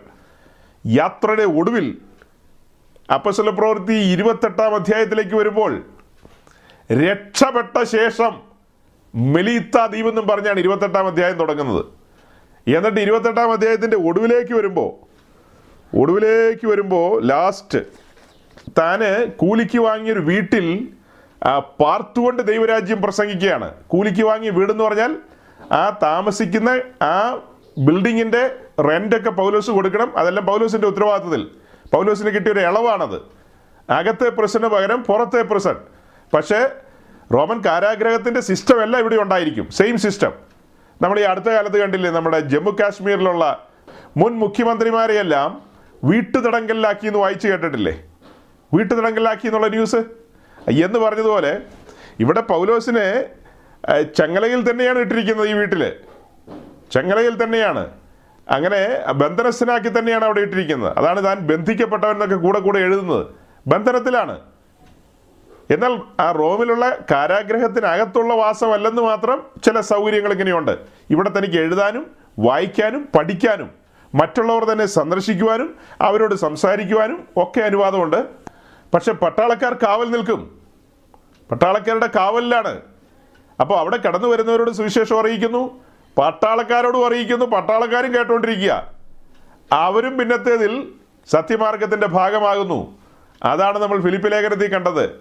ഇപ്പൊ കൈസറുടെ അരമനെ പോലും ജീവനുള്ള ദൈവത്തെ ആരാധിക്കുന്ന സത്യാരാധനക്കാരുണ്ട്. പൗലോസ് ഈ അപ്പീൽ കൊടുക്കുമ്പോൾ സാധാരണ ആളുകൾ ചിന്തിക്കുന്നതന്നെ ഇവിടം കൊണ്ട് തീരാവുന്ന കേസ് ഇവിടെയൊക്കെ തീർത്താൽ പോരെയെന്ന് പക്ഷെ ദൈവത്തിന്റെ പദ്ധതി ദൈവത്തിന് കഴിയും. അഗ്രിപ്പാവിനെ കൊണ്ടോ പെസ്തോസിനെ കൊണ്ടോ വേലിക്സിനെ കൊണ്ടോ ഒക്കെ ആ കാര്യത്തിനൊരു തീർപ്പ് കൽപ്പിക്കാൻ ദൈവത്തിന് കഴിയും. പക്ഷെ ദൈവം അത് അനുവദിക്കുന്നില്ല. പകരം റോമിലേക്ക് തന്നെ പോകട്ടെ. കേസ് സുപ്രീം കോർട്ടിലേക്ക് പോട്ടെ ഹൈക്കോടതി തീരണ്ടെന്നേ സുപ്രീം കോടതിയിലേക്ക് പോട്ടെ അങ്ങനെ നേരെ സുപ്രീം കോടതിയിലേക്ക് പോകുന്നു. അവിടെ ദൈവത്തിന്റെ പദ്ധതി എന്താ? ചില ജീവിതങ്ങളെ കൂടെ വിടുവിക്കപ്പെടണം. പൗലോസിന് ഇതൊക്കെ ബോധ്യമുണ്ട്. ദൈവത്തിന്റെ പദ്ധതികളെ കുറിച്ച് താൻ മനസ്സിലാക്കിയ മനുഷ്യനാണ്. മൂന്ന് മിഷൻ യാത്ര പൂർത്തീകരിച്ചവനല്ലേ? ഇതിനെ ചരിത്രത്തിൽ പറയുന്നത് പൗലോസിന്റെ നാലാം മിഷൻ യാത്ര എന്ന് വേദപണ്ഡിതന്മാരുടെ ഇടയിൽ ഒരു ചിന്തയുണ്ട്. ആക്ച്വലി മൂന്ന് മിഷൻ യാത്രകളാണുള്ളത്. ഒന്നും രണ്ടും മൂന്നും. പക്ഷെ ഇതിന് ഈ നാലാം യാത്ര നമ്മൾ കാണുന്ന ആക്സ് ട്വന്റി സെവൻ ഇരുപത്തേഴാം അധ്യായത്തിൽ ആരംഭിക്കുന്ന യാത്ര ഇരുപത്തെട്ടാം അധ്യായത്തിന്റെ ആരംഭ സമയത്ത് റോമിൽ എത്തിച്ചേരുന്ന യാത്ര. ആ യാത്ര നാലാം യാത്ര എന്നുള്ള നിലയിലാണ് കാണുന്നത്. അതിനെ പിന്നെ ഇങ്ങനെയും ചിന്തിക്കും. അതായത് ഞാൻ പറഞ്ഞൊരു കാര്യം വിട്ടുപോയി. എന്താ? യരിശിലേമിൽ ആരംഭിച്ച ദൈവസഭ. അത് പിന്നീട് റോമിൽ കൈസറുടെ അരമനയിലേക്ക് എത്തുകയാണ്. യെരുശലേമിന്റെ തെരുവീതികളെ പ്രകമ്പനം കൊള്ളിച്ചുകൊണ്ട് നസ്രായന്റെ ഉപദേശം അവിടെ സ്ഥാപിച്ചെങ്കിൽ ചില കാലങ്ങൾക്ക് ശേഷം ഭൂമിയുടെ വേറൊരു സൈഡാണത്. മറ്റൊരു ഭൂഖണ്ഡമാണത്. അന്നത്തെ കാലത്ത് ലോകത്തിന്റെ തലസ്ഥാനമാണ് റോം. പുരാതന ലോകത്തിന്റെ തലസ്ഥാനം ഏതാ? ക്യാപിറ്റൽ എന്ന് പറയുന്ന റോമാണ്. ദീർഘകാലം റോമായിരുന്നു ക്യാപിറ്റൽ. അങ്ങനെ ആ റോമിലേക്ക് സുവിശേഷം കടന്നു വരികയാണ്. വിശേഷാൽ എന്താ? കൈസറുടെ അരമനയിലേക്കും സുവിശേഷം കടന്നു ചെല്ലുന്നു. പക്ഷെ റോമിലേക്ക് ആദ്യമായി സുവിശേഷമായിട്ട് വന്നത് പൗലോസ് അല്ല കേട്ടോ. തെറ്റിദ്ധരിക്കരുത്. റോമിലെ സഭയുടെ സ്ഥാപകൻ പൗലോസ് അല്ല. ഇതല്ല ഇൻസിഡന്റ് റോമിലൊരു പ്രാദേശിക സഭയുണ്ട്. ആ സഭയുടെ സ്ഥാപനം എന്ന് പറയുന്നത് പൗലോസുമായി ബന്ധപ്പെടുത്തിയല്ല. റോമ ലേഖനം എഴുതിയത് പൗലോസ് ആണെങ്കിലും ആ റോമിലെ സഭയുടെ സ്ഥാപകൻ പത്രോസാന്ന് ഒരു കൂട്ടം ആളുകൾ ഏതാണ്ട് ഒരു നൂറ്റി മുപ്പത് കോടിക്കടുത്ത് വരുന്ന ജനം ബോധമില്ലാതെ വിശ്വസിക്കുന്നുണ്ട്. ഒരു ബോധമില്ലാതെ വിശ്വസിക്കുകയാണ്. അതായത് പുതിയ നിയമസഭയിൽ ദശാംശം ഇല്ലെന്ന് വിശ്വസിക്കുന്ന പെന്തിക്കോസുകാരുണ്ടല്ലോ അവരെ പോലെ തന്നെ ഒരു കൂട്ടരുണ്ട്. അല്ല ഇപ്പൊ തന്നെ ഇടയ്ക്ക് കയറി പറഞ്ഞേ? അത് പറഞ്ഞു പോയി. ഇരിക്കട്ടെ. അപ്പോൾ അങ്ങനെ അതും ബോധമില്ലായ്മയാണല്ലോ. എത്ര ഇടിച്ചാലും വെടിവെച്ചാലും തല്ലിക്കൊല്ലും എന്ന് പറഞ്ഞാൽ പോലും ഒരു മാറ്റില്ല അത്. അത് ഇസ്രായേലിന്റെ നടുവിലുള്ള ഒരു സമ്പ്രദായമാണ്. പുതിയ നിയമത്തിലെ സമ്പ്രദായം അതൊന്നും അല്ല. പുതിയ നിയമത്തിലെ ഇടപാട് പഠിപ്പിക്കണമെങ്കിൽ സമാഗമന കൂടാരത്തിന്റെ പടം തൂക്കിയിട്ട് അതിന് മുമ്പിലിരിക്കുന്ന യാഗപീഠത്തെ കാണിച്ചുകൊണ്ട് വേണം പുതിയ നിയമത്തിന്റെ ദശാംശ രീതികൾ. എന്ന് പറഞ്ഞാൽ പുതിയ നിയമത്തിന്റെ കൊടുക്കൽ വാങ്ങലുകൾ പഠിപ്പിക്കാൻ പറ്റുള്ളൂ. യാഗപീഠം കാണിക്കണമെന്ന്. എന്ന് പറഞ്ഞാൽ ക്രൂശ് കാണിക്കണം. അതെല്ലാം കാണിച്ചിട്ട് വേണം ചില അക്കൗണ്ടും പരിപാടിയും ഒക്കെ ഉണ്ട്. ആ ചില ബാങ്കിങ് പ്രോസസ്സുകളും ചില അക്കൗണ്ടുകളും ചില ഗീവ് ആൻഡ് ടേക്കുകളും ഒക്കെ പഠിപ്പിക്കണമെങ്കിൽ യാഗപീഠം മുമ്പിൽ വെക്കണം. എന്നിട്ട് കുരുന്തലേഖനത്തിൽ ഒരു വാക്യം വായിച്ചു കേൾപ്പിക്കും. സന്തോഷത്തോടെ കൊടുക്കുന്നവനെ ദൈവം സ്നേഹിക്കുന്നു എന്ന്. അത്രമാത്രം. നന്നായിട്ട് എക്സ്പ്ലെയിൻ ചെയ്യാൻ കഴിയും കേട്ടോ. അതിലൊന്നും ആരും സന്ദേഹപ്പെടരുത്. ഈ ഞാൻ ഇവിടെ കൊണ്ട് ഇത്രയും പറഞ്ഞ് നിർത്തുമ്പോൾ നിങ്ങൾ സന്ദേഹപ്പെടരുത്. ഞാൻ ഈ നമ്മുടെ പ്രിയങ്കരായ കത്തോലിക്ക സഹോദരന്മാരെ കുറിച്ച് ഒരു കാര്യം പറയാൻ വേണ്ടി പറഞ്ഞതാ. അപ്പം നിങ്ങളെല്ലാം കൈയടിക്കുമെന്നും നിങ്ങളെല്ലാം ഊറി ഊറി ചിരിക്കുമെന്നും എനിക്കറിയാം. കാരണം വെടി പൊട്ടിക്കുന്ന കത്തോലിക്കിന്റെ നേരെയാണല്ലോ. അതുകൊണ്ട് വലിയ സന്തോഷമായിരിക്കും കേട്ടിരിക്കാൻ. അതേ തോക്ക് കൊണ്ട് തന്നെ തിരിച്ചും പിടി വെക്കും പെന്തിക്കോസുകാരാ നിന്റെ നേരെയും കത്തോലിക്കിനേക്കാളും കട്ടുവാ നീയൊക്കെ. കത്തോലിക്കിനോട് പറഞ്ഞ പിന്നെ മനസ്സിലാകൂ അപ്പൊ ഈ നൂറ്റി ഇരുപത് കോടിക്ക് ഇതുവരെ മനസ്സിലായിട്ടില്ല. പത്രോസിന്റെ ചവക്കോട്ട അവിടെ ഉണ്ടെന്നാ പറയുന്നത്. സെന്റ് പീറ്റേഴ്സ് ബെസിലിക്കാണ് മുമ്പിൽ ആ എന്താ? സെന്റ് പീറ്റേഴ്സ് ചതുരമോ? ഏ സ്ക്വയർ ഒക്കെ ഉണ്ടെന്ന്. സ്ക്വയർ ആണോ ക്യൂബിക്കാണോ എന്ത് കുന്തമാണോ പത്രോസ് റോം കണ്ടിട്ട് പോലുമില്ല. ആ പാവത്തിന് ഗ്രീക്കൊന്നും അറിയില്ല വേണ്ട വിധത്തിൽ അന്നത്തെ കാലത്ത് ലറ്റീനും ഗ്രീക്കും ഒന്നും അറിയാത്ത അദ്ദേഹത്തിന് അങ്ങനെ ഒരു ദൂരം സഞ്ചരിക്കാൻ കഴിയില്ല. സഞ്ചരിക്കാൻ കഴിയോ ഇല്ലയോ എന്നുള്ളതല്ല ചരിത്ര രേഖയില്ലെന്നേ. വേദപുസ്തകത്തിലുമില്ല ചരിത്രത്തിലും രേഖയില്ല പത്രോസ് റോമി വന്നു എന്ന് പൗലോസ് റോമി വന്നു എന്നുണ്ട് അത് നമ്മൾ പറഞ്ഞ ഈ ഇൻസിഡന്റ് ആണ്. മൂന്നാം മിഷൻ യാത്ര കഴിഞ്ഞ് പിന്നത്തേതിൽ ഈ ഹയർ കോടതിയിൽ അപ്പീൽ കൊടുത്ത് റോമിലേക്ക് വരുന്ന വരവ്. പക്ഷെ അതിനു മുമ്പ് റോമിൽ സഭ സ്ഥാപിച്ചിട്ടുണ്ട്. അതെങ്ങനെയാണ് റോമിൽ സഭ സ്ഥാപിച്ചത്? അപ്പോസ്തല പ്രവൃത്തി രണ്ടാം അധ്യായത്തിൽ നമ്മൾ വായിക്കുന്ന ഒരു കൂട്ടം ആളുകൾ ലോകത്തിന്റെ പല കോണുകളിൽ നിന്നും യെരുശലേമിൽ കൂടാര പെരുന്നാൾ ആഘോഷിക്കാൻ കടന്നു വന്നു. റോമിലുള്ള ചിതറിപ്പാർക്കുന്ന യഹൂദന്മാർ എരിശിലേമിൽ വന്നിട്ടുണ്ട്. അന്ന് പത്രോസിന്റെ പ്രസംഗത്താൽ മാനസാന്തരപ്പെട്ടവർ വേണമെങ്കിൽ ഇങ്ങനെ പറയാം ഉദ്ഘാടന പ്രസംഗം പത്രോസല്ലേ നടത്തിയത്? അപ്പോൾ ആ ഒരു മണം അടിച്ചിട്ടുണ്ടെന്നൊക്കെ പറയാം. അങ്ങനെ പത്രോസിന്റെ പ്രസംഗത്താൽ മാനസാന്തരപ്പെട്ട മനുഷ്യര് അവർ കടന്നുപോയാണ് റോമിൽ സഭ സ്ഥാപിച്ചത്. അങ്ങനെ സ്ഥാപിതമായ സഭയ്ക്കാണ് പിന്നത്തേതിൽ പൗലോസ് ലേഖനം എഴുതുന്നത് അഥവാ കത്തെഴുതുന്നത്. പിന്നത്തേതിലാണ് പൗലോസ് അവിടെ കടന്നു വരുന്നത് പൗലോസ് അവിടെ കടന്നു വരുന്നു റോമാലേഖനം എഴുതി കഴിഞ്ഞതിന് ശേഷമാണ് പൗലോസ് റോമിൽ കാരാഗ്രഹത്തിലെത്തുന്നത്. അതാണ് അതിന്റെ ചരിത്രം. റോമാലേഖനമൊക്കെ എഴുതി അവർക്ക് പാസ് ചെയ്തു. അതിന് ശേഷമാണ് ഇപ്പോൾ നമ്മൾ പറഞ്ഞ ഈ സഞ്ചാരം. ഇത് എ ഡി അറുപത് മുതൽ അറുപത്തിരണ്ട് വരെ. അൻപത്തൊൻപതിന്റെ ആദ്യ പാദമാണ് റോമാലേഖനം എഴുതുന്നത്. കൺഫ്യൂഷൻ ആകരുത്. ഞങ്ങൾക്കിതൊരു ആശ്വാസമായില്ല പ്രസംഗം എന്നൊന്നും പറഞ്ഞേക്കരുത്. ആശ്വാസത്തിന്റെ കാര്യമല്ല പറഞ്ഞു വരുന്നത്. യാഥാർത്ഥ്യങ്ങളാണ് പറഞ്ഞു വരുന്നത്. ഒരു സത്യക്രിസ്ത്യാനിയെ പരിചയപ്പെടുത്തുകയാണ്. അവന്റെ ജീവിതത്തിലെ ട്രബിളുകൾ അല്ല അയാളൊരു ശുശ്രൂഷകരല്ലേ ഈ പൗലോസ് എന്ന് പറയുന്ന ആൾ? നമ്മൾ ഇത്തരത്തിലുള്ള ശുശ്രൂഷകന്മാരെ മലയാളക്കരയിൽ എത്ര പേരെ കണ്ടിട്ടുണ്ട്? ഒന്ന് പറയാവോ? ചോദ്യമൊന്നും ഞാൻ ചോദിക്കുന്നില്ല. ഉത്തരവില്ലെന്ന് എനിക്കറിയാം. നമ്മൾ കാണുന്ന പുള്ളികളെല്ലാം സൈക്കിളിൽ വന്നിട്ട് ഇന്നോവയിൽ കയറി പോകുന്ന പുള്ളികളെ നമ്മൾ കാണുന്നത്. നമ്മുടെ പൗലോസ് എന്ന് പറയുന്നത് പടകിൽ കയറി സഞ്ചരിച്ചിട്ട് പടകും തകർന്ന് അതിന്റെ പലകപ്പുറത്ത് മെലീത്ത ദ്വീപിലേക്ക് പോകുന്ന പൗലോസിനെയാണ് നമ്മൾ കാണുന്നത്. പക്ഷേ അവിടെ കൊണ്ട് തീരുന്നില്ല. അവിടുത്തെ ബർബറന്മാരുടെ എന്താ രോഗത്തിനൊക്കെ ശമനം കൊടുത്തുകൊണ്ട് രോഗശാന്തി ശുശ്രൂഷ അവിടെ നടത്തുന്നത്. അത് തന്നെയല്ല ചരിത്രത്തിൽ അണലി ചരിത്രത്തിൽ അണലി കടിച്ചിട്ടും ഉറച്ചു നിൽക്കുകയാണ്. എന്തൊരു ധൈര്യം. അണലി കടിക്കുമ്പോഴും പൗലോസിന്റെ ഉള്ളിൽ കിടന്ന് മുഴങ്ങുന്ന എന്തായിരിക്കും? പൗലോസെ എഴുന്നേറ്റ് നിവർന്ന് നിൽക്ക. ഭയപ്പെടരുത്. ഞാൻ നിന്നോട് കൂടെയുണ്ട്. അത് എവിടെ വെച്ചാ പറഞ്ഞത്? ഈ അണലി കടിക്കുമ്പോൾ പൗലോസിന് ചാഞ്ചല്യമില്ലാത്തതിന്റെ കാരണം എന്താ? അതിന്റെ ഉത്തരം ആര് അറിയും അതിനൊരു കൃത്യം വാക്യത്തിലൂടെ മറുപടി പറയണം. അണലി കടിക്കുമ്പോൾ പൗലോസിന് ചാഞ്ചല്യമില്ലാത്തതിന് പിന്നിൽ ഒരു രഹസ്യമുണ്ട്. അതിനൊരു വാക്യത്തിലൂടെ മറുപടി പറയണം. ആര് പറയും? പെരുമ്പാവൂരുകാരൻ ജോസ് പറയോ? ആർക്കറിയാം? രാത്രിയോ? ഞാൻ രാത്രിയുടെ കാര്യമല്ല പറഞ്ഞു ഈ മനുഷ്യനെ പാമ്പ് കടിച്ചു അണലി കടിച്ചു കടിച്ചിട്ട് താന് ധൈര്യമായിട്ട് നിന്നതിന്റെ പിന്നിൽ ഒരു രഹസ്യമുണ്ടത് ഒരു വാക്യത്തിലൂടെ മറുപടി പറയാമെന്നാണ് ഞാൻ പറഞ്ഞത്. ആ വാക്യം നമ്മൾ ആ വാക്യം നമ്മൾ എന്നാ വായിച്ചത് എപ്പോഴാ വായിച്ചതെന്നൊക്കെ ചോദിച്ചു കഴിഞ്ഞാൽ അത് നിങ്ങൾ തന്നെ കണ്ടെത്തുക ഉത്തരം പറയുക. വാക്യം പറ. ഇരുപത്തിമൂന്നാം വാക്യം. ആ രാത്രിയിൽ സ്വർഗത്തിലെ ദൈവത്തിന്റെ ദൂതൻ തന്നോട് സംസാരിക്കുകയാണ്. ഭയപ്പെടേണ്ട. നീ റോമിൽ കൈസറുടെ മുമ്പിൽ നിൽക്കേണ്ടതാകുന്നു. പക്ഷെ ഇടയിൽ ഒരു അണലി കടിച്ചിരിക്കുന്നു. അപ്പോൾ പരിപാടി തീർന്നു പോകാം. അങ്ങനെ തീരില്ല. ഇവിടെ ഒരു വാക്ക് താൻ കേട്ടിട്ടിരിക്കുക. ഒരു ഉറപ്പ് ഒരു വാഗ്ദത്തമാണത്. ഒരു എന്താ അധികാരത്തിന്റെ സ്വരമാണത്. ഞാൻ നിന്നെ റോമിലേക്ക് അയക്കുന്നു. കൈസറുടെ മുമ്പിൽ നീ നിൽക്കേണ്ടതാകുന്നു. ചരിത്രപരമായ നാല് ലേഖനങ്ങൾ അവിടെ ഇരുന്ന് എഴുതേണ്ട കൈയാണിത്. ആ കയ്യിൽ അണലി കടിച്ചാൽ എങ്ങനെ വെക്കും ഏ ചരിത്ര രേഖകൾ ചമയ്ക്കേണ്ടതാണ്. ഈടുറ്റ ലേഖനങ്ങൾ എഴുതേണ്ട കൈയാണത്. ആ കൈയിലാണ് അണലി കടിച്ചിരിക്കുന്നത്. എങ്ങനെ? അതൊന്നും നടക്കില്ല അതിനെ കുടഞ്ഞു കളയും. അതാണ് അഭിഷേകത്തിന്റെ ശക്തി എന്ന് പറയുന്നത്.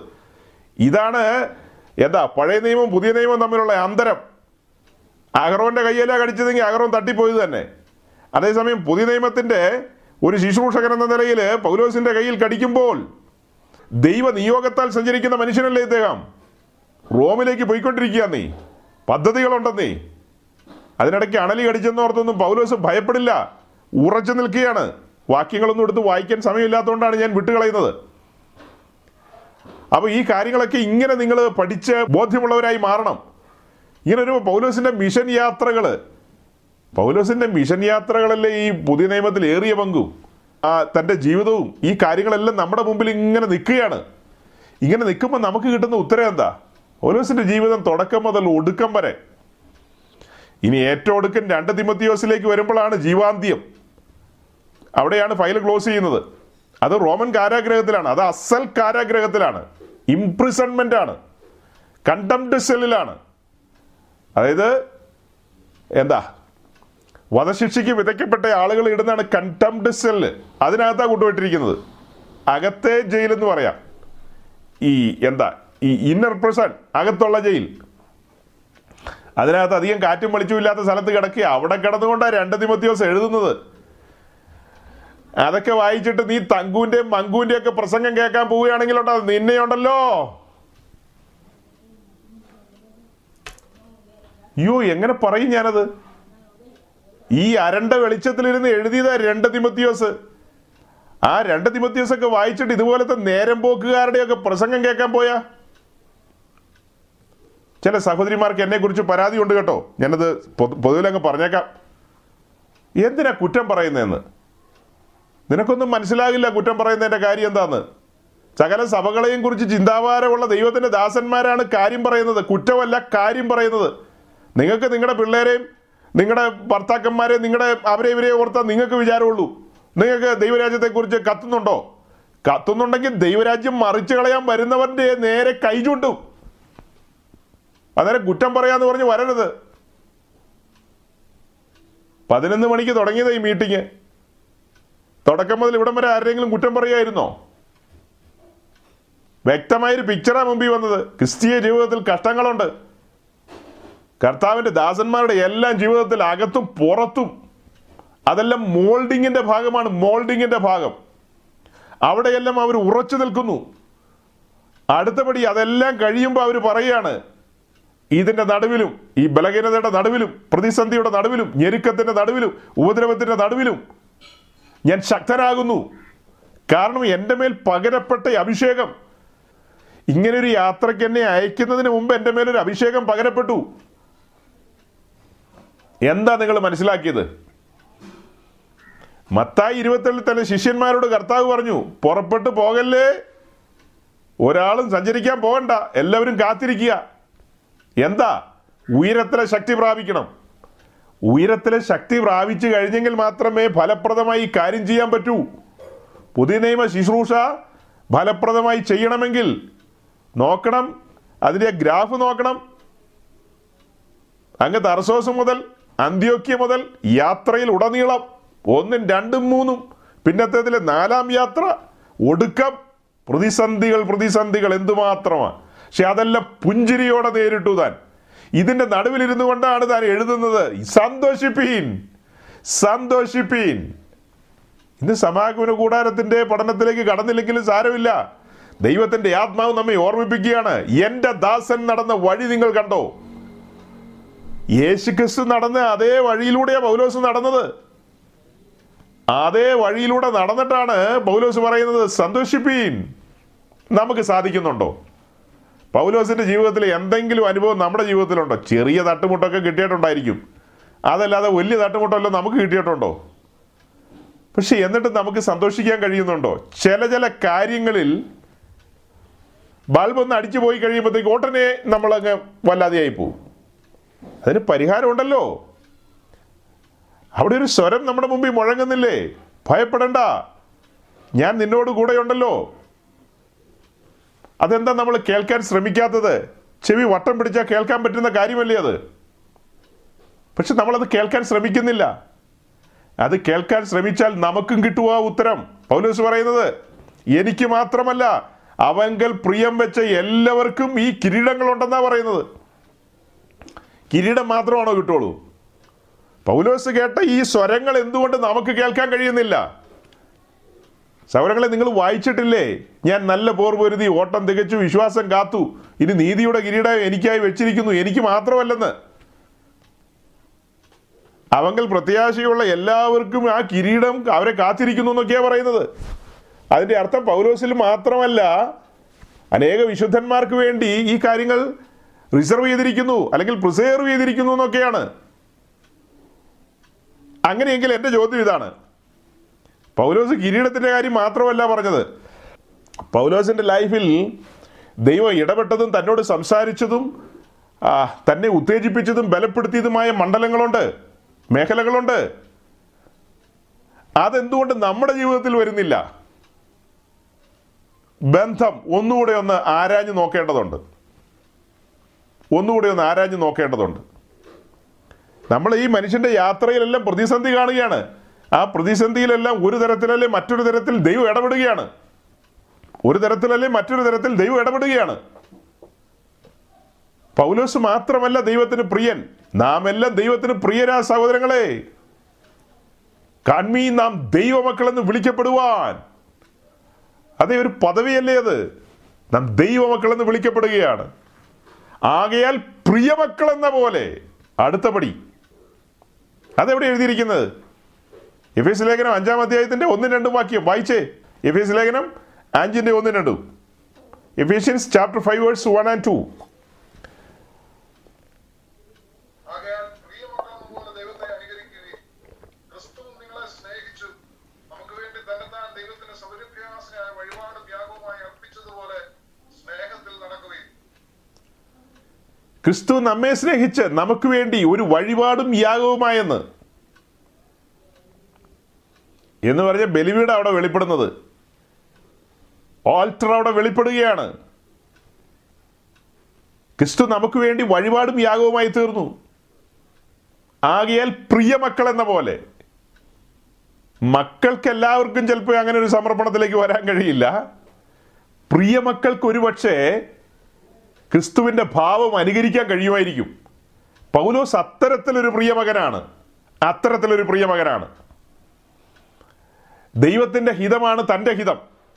ആ ഒരു തലത്തിലേക്ക് താൻ വന്നു. ക്രിസ്തുവിനെ താൻ അനുകരിച്ചു. പ്രിയമക്കൾ എന്ന പോലെ ബലിപിടത്തിലായിരുന്നു സ്വന്തം ഇഷ്ടം ഇല്ലായിരുന്നു. അയ്യയ്യോ ഞാൻ ഒരു വാക്യം കൊണ്ട് അവസാനിപ്പിക്കാന്ന് പറഞ്ഞാൽ അവസാനിക്കില്ല. ഇതിനൊരു വാക്യോടെ വായിക്കാതെ അവസാനിക്കില്ലെന്നേ. ലൂക്കോസ് പതിനാലിന്റെ ഇരുപത്തി ആറ് ഇരുപത്തി ഏഴ് വായിക്കാതെ ഇത് ഇത് അവസാനിപ്പിക്കാൻ പറ്റില്ല. പുസ്തകം ഞാൻ അടച്ചു. Luke chapter fourteen verse twenty six and twenty seven ലൂക്കോസ് പതിനാലിന്റെ ഇരുപത്തി ആറ് ഇരുപത്തേഴും കൂടെ വായിക്കുമ്പോഴാണ് അത് പൂർത്തിയാകുന്നത്.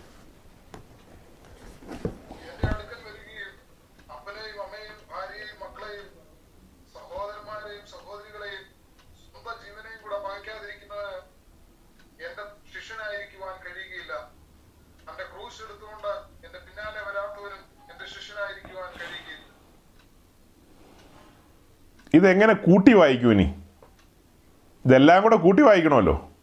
എങ്ങനെ കൂട്ടി വായിക്കും? മൊത്തത്തിൽ കൂട്ടി വായിക്കണം. അവസാന വാക്യം. മൊത്തത്തിൽ കൂട്ടി വായിക്കണം. നമ്മൾ എന്താ പറഞ്ഞത്? ഈ മനുഷ്യൻ എപ്പോഴും ദൈവശബ്ദം കേൾക്കുന്നു. അവനെ ദൈവം ഉത്തേജിപ്പിക്കുന്നു ബലപ്പെടുത്തുന്നു. അതിനൊരു ചെറിയ രൂപരേഖ കിട്ടിയത് ആകയാൽ പ്രിയമക്കൾ എന്ന പോലെ ക്രിസ്തുവിനെ അനുകരിപ്പാനാണ്. ക്രിസ്തു നമുക്ക് വേണ്ടി ഒരു വഴിപാടും യാഗവുമായി തീർന്നു. കർത്താവ് മനസ്സോടെ യാഗപീഠത്തിലേക്ക് നടന്നു കയറിയെന്ന് സമർപ്പിതനായിരുന്നെന്ന്. ഞാൻ എന്റെ ഇഷ്ടമല്ല എന്നെ അയച്ചവന്റെ ഇഷ്ടം തന്നെ ചെയ്യുന്നു. അതേ കാര്യം മനസ്സിലാക്കിയ പൗലോസ് ഒരുവൻ എന്നെ അനുഗമിക്കാൻ ഇച്ഛിച്ചാൽ തന്നെത്താൻ ത്യജിച്ച് ആ കാര്യങ്ങൾ സംഭവിച്ചു. തന്നെത്താൻ ത്യജിച്ചു. നാൾതോറും ക്രൂശെടുത്തു. എന്ന് പറഞ്ഞാൽ നാൾതോറും സമർപ്പണത്തിലായിരുന്നു. ബലിപീഠം തന്റെ മുമ്പിൽ. എന്ന് പറഞ്ഞാൽ അർത്ഥം എന്താ? നാൾതോറും സമർപ്പണത്തിലായിരുന്നു അതിൽ നിന്ന് ഇളകിയില്ല. അതുകൊണ്ടാ താൻ പറയുന്നത് ഞാൻ ദിവസേന മരിക്കുന്നു. അർത്ഥം ബലിപീഠം. ഞാൻ ദിവസേന മരിക്കുന്നു. ഞാൻ ദിവസേന ക്രൂശിക്കപ്പെടുന്നു. അർത്ഥം ബലിപീഠം.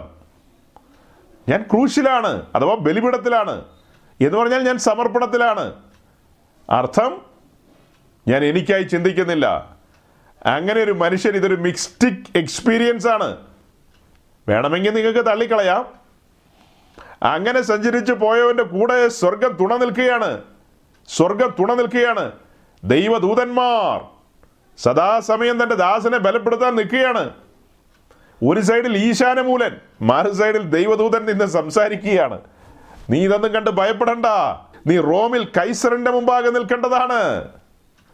എനിക്ക് നിന്നെക്കുറിച്ച് പദ്ധതിയുണ്ടെന്ന്. നീ റോമിൽ എത്തേണ്ടതാണ്. ഇവിടം കൊണ്ട് തീരില്ല. അന്ത്യോക്കിയിൽ നിന്ന് പുറപ്പെട്ട യാത്രകളാണിതെല്ലാം. അത് റോമിൽ എത്തിച്ചേരണം. അന്നത്തെ കാലത്ത് ലോകത്തിന്റെ തലസ്ഥാനത്ത് സുവിശേഷവുമായി നീ കടന്നു ചെല്ലണം. കൈസറുടെ അരമനയിലേക്ക് സുവിശേഷം കടന്നു കയറണം. ഇവിടം കൊണ്ട് തീരില്ല. എങ്ങനെ ഇതെല്ലാം സാധിച്ചു? ഉത്തരം. ഒരുവൻ എന്നെ അനുഗമിക്കാൻ ഇച്ഛിച്ചാൽ തന്നെത്താൻ ത്യജിച്ച് നാൾതോറും ക്രൂശ് എടുക്കണം. ക്രൂശ് വെളിപ്പെടുകയാണ്. യാഗപീഠം വെളിപ്പെടുകയാണ്. അങ്ങനെ വെളിപ്പെടുമ്പോഴാണ് ആകയാൽ പ്രിയമക്കൾ എന്ന പോലെ. പ്രിയമക്കളാകണമെങ്കിൽ ദൈവകുടുംബത്തിലെ ആദ്യജാതൻ ബലിപീഠത്തിൽ കിടക്കുന്നു. ദൈവകുടുംബത്തിലെ ആദ്യജാതൻ. അനേകം പുത്രന്മാരെ പെർഫെക്ഷനിലേക്ക് നയിക്കാൻ വന്നവൻ ബലിപീഠത്തിൽ കിടക്കുന്നു. അങ്ങനെയെങ്കിൽ ദൈവത്തിന്റെ ആത്മാവ് നമ്മോട് സംസാരിച്ചു കൊണ്ടിരിക്കുക നമ്മുടെ ജീവിതത്തിലും ദൈവശബ്ദം കേൾക്കണോ? ദൈവിക ഇടപെടലുകൾ വേണോ?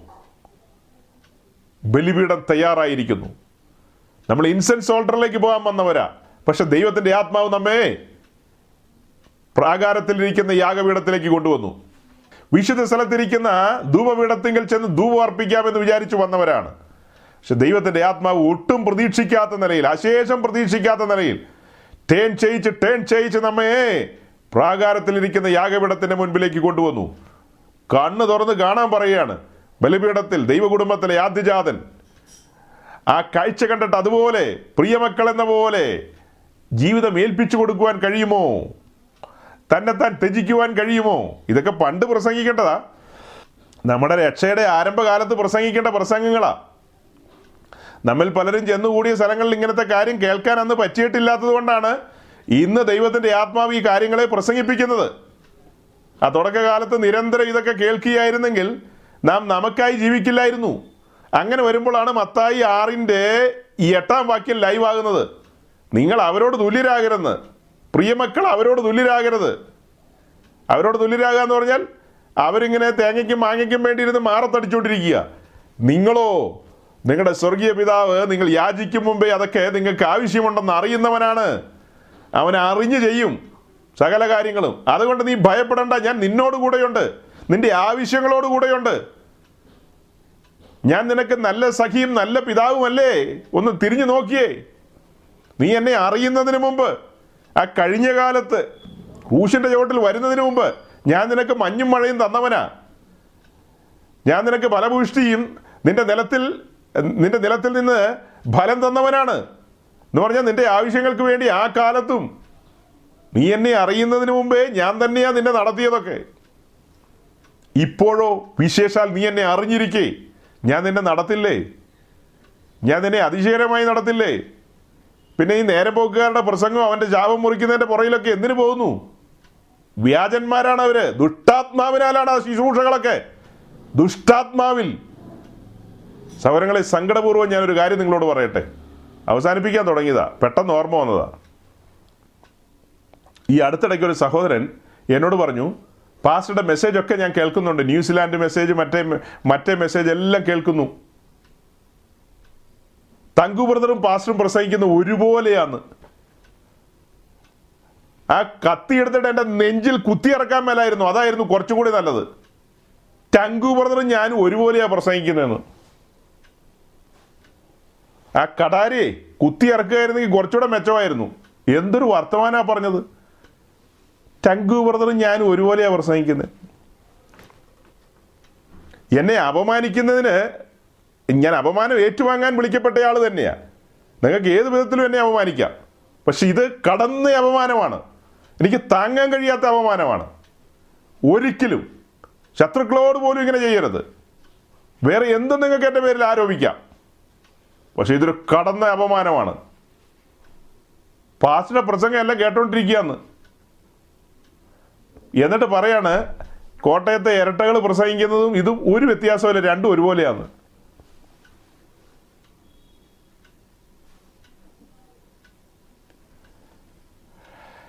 ഇതിനൊക്കെ എന്താ മറുപടി പറയാ? സഹിക്കാം. അണലി കടിച്ചപ്പോൾ പൗലോസ് കുടഞ്ഞു കളഞ്ഞതുപോലെ. നമ്മൾ അതിനങ്ങ് കുടഞ്ഞു കളയാണ്. അത്ര തന്നെ. അപ്പം നമ്മുടെ മുമ്പിൽ ദൈവത്തിന്റെ പരിശുദ്ധാത്മാവ് ചില ബോധ്യങ്ങളെ നൽകി ബലിപീഠം സമർപ്പിതനായ ക്രിസ്തുവിനെ നമ്മൾ അതിൽ കാണുകയാണ്. അതേ പാത പിന്തുടർന്ന് തന്റെ ശ്രേഷ്ഠനായ ദാസൻ പൗലോസ് സമർപ്പിതനായി ബലിപീഠത്തിൽ ഏൽപ്പിച്ചു കൊടുക്കുന്നു. സ്വന്തഹിതത്തിൽ നിന്ന് ദൈവഹിതത്തിലേക്ക് മാറ്റപ്പെടുകയാണ്. സഞ്ചാരങ്ങൾ ജീവിതം അതിലെല്ലാം ദൈവ സാന്നിധ്യം ദൈവിക ആലോചനകൾ ദൈവിക ഇടപെടലുകൾ അതെല്ലാം നമ്മളും ആഗ്രഹിക്കുന്നുണ്ടെങ്കിൽ നാം നമുക്ക് വേണ്ടി ജീവിക്കുന്നതൊക്കെ മതിയാക്കിയിട്ട് ദൈവഹിതത്തിന് വേണ്ടി ഏൽപ്പിച്ചു കൊടുത്ത് ദൈവേഷ്ടം നിവർത്തിക്കുന്ന ഒരു നിലയിലേക്ക് സ്വയത്തിന്റെ മരണം സംഭവിക്കണം. പോലീസ് പറയുന്ന പോലെ ഞാൻ ദിവസേന മരിക്കുകയാണ്. ദിവസേന മരിക്കുകയാണ്. അതിനൊക്കെ അർത്ഥങ്ങളുണ്ട്. ദൈവം അനുവദിച്ചാൽ അതിനെക്കുറിച്ച് പിന്നത്തെ ചിന്തിക്കാം. ഓക്കേ ഇന്ന് പകൽ നമ്മൾ ഒരുമിച്ച് കൂടിയത് ദൈവത്താൽ നിയമിക്കപ്പെട്ടൊരു പകലാണിത്. ദൈവത്തിന്റെ ആലോചനകളാണ് പങ്കുവെച്ചുകൊണ്ടിരുന്നത്. ഈ ആലോചനകളാൽ ദൈവം നിങ്ങളെ അനുഗ്രഹിക്കട്ടെ എന്ന് പറഞ്ഞുകൊണ്ട് ഞാൻ വാക്കുകളെ ചുരുക്കുന്നു. Thank you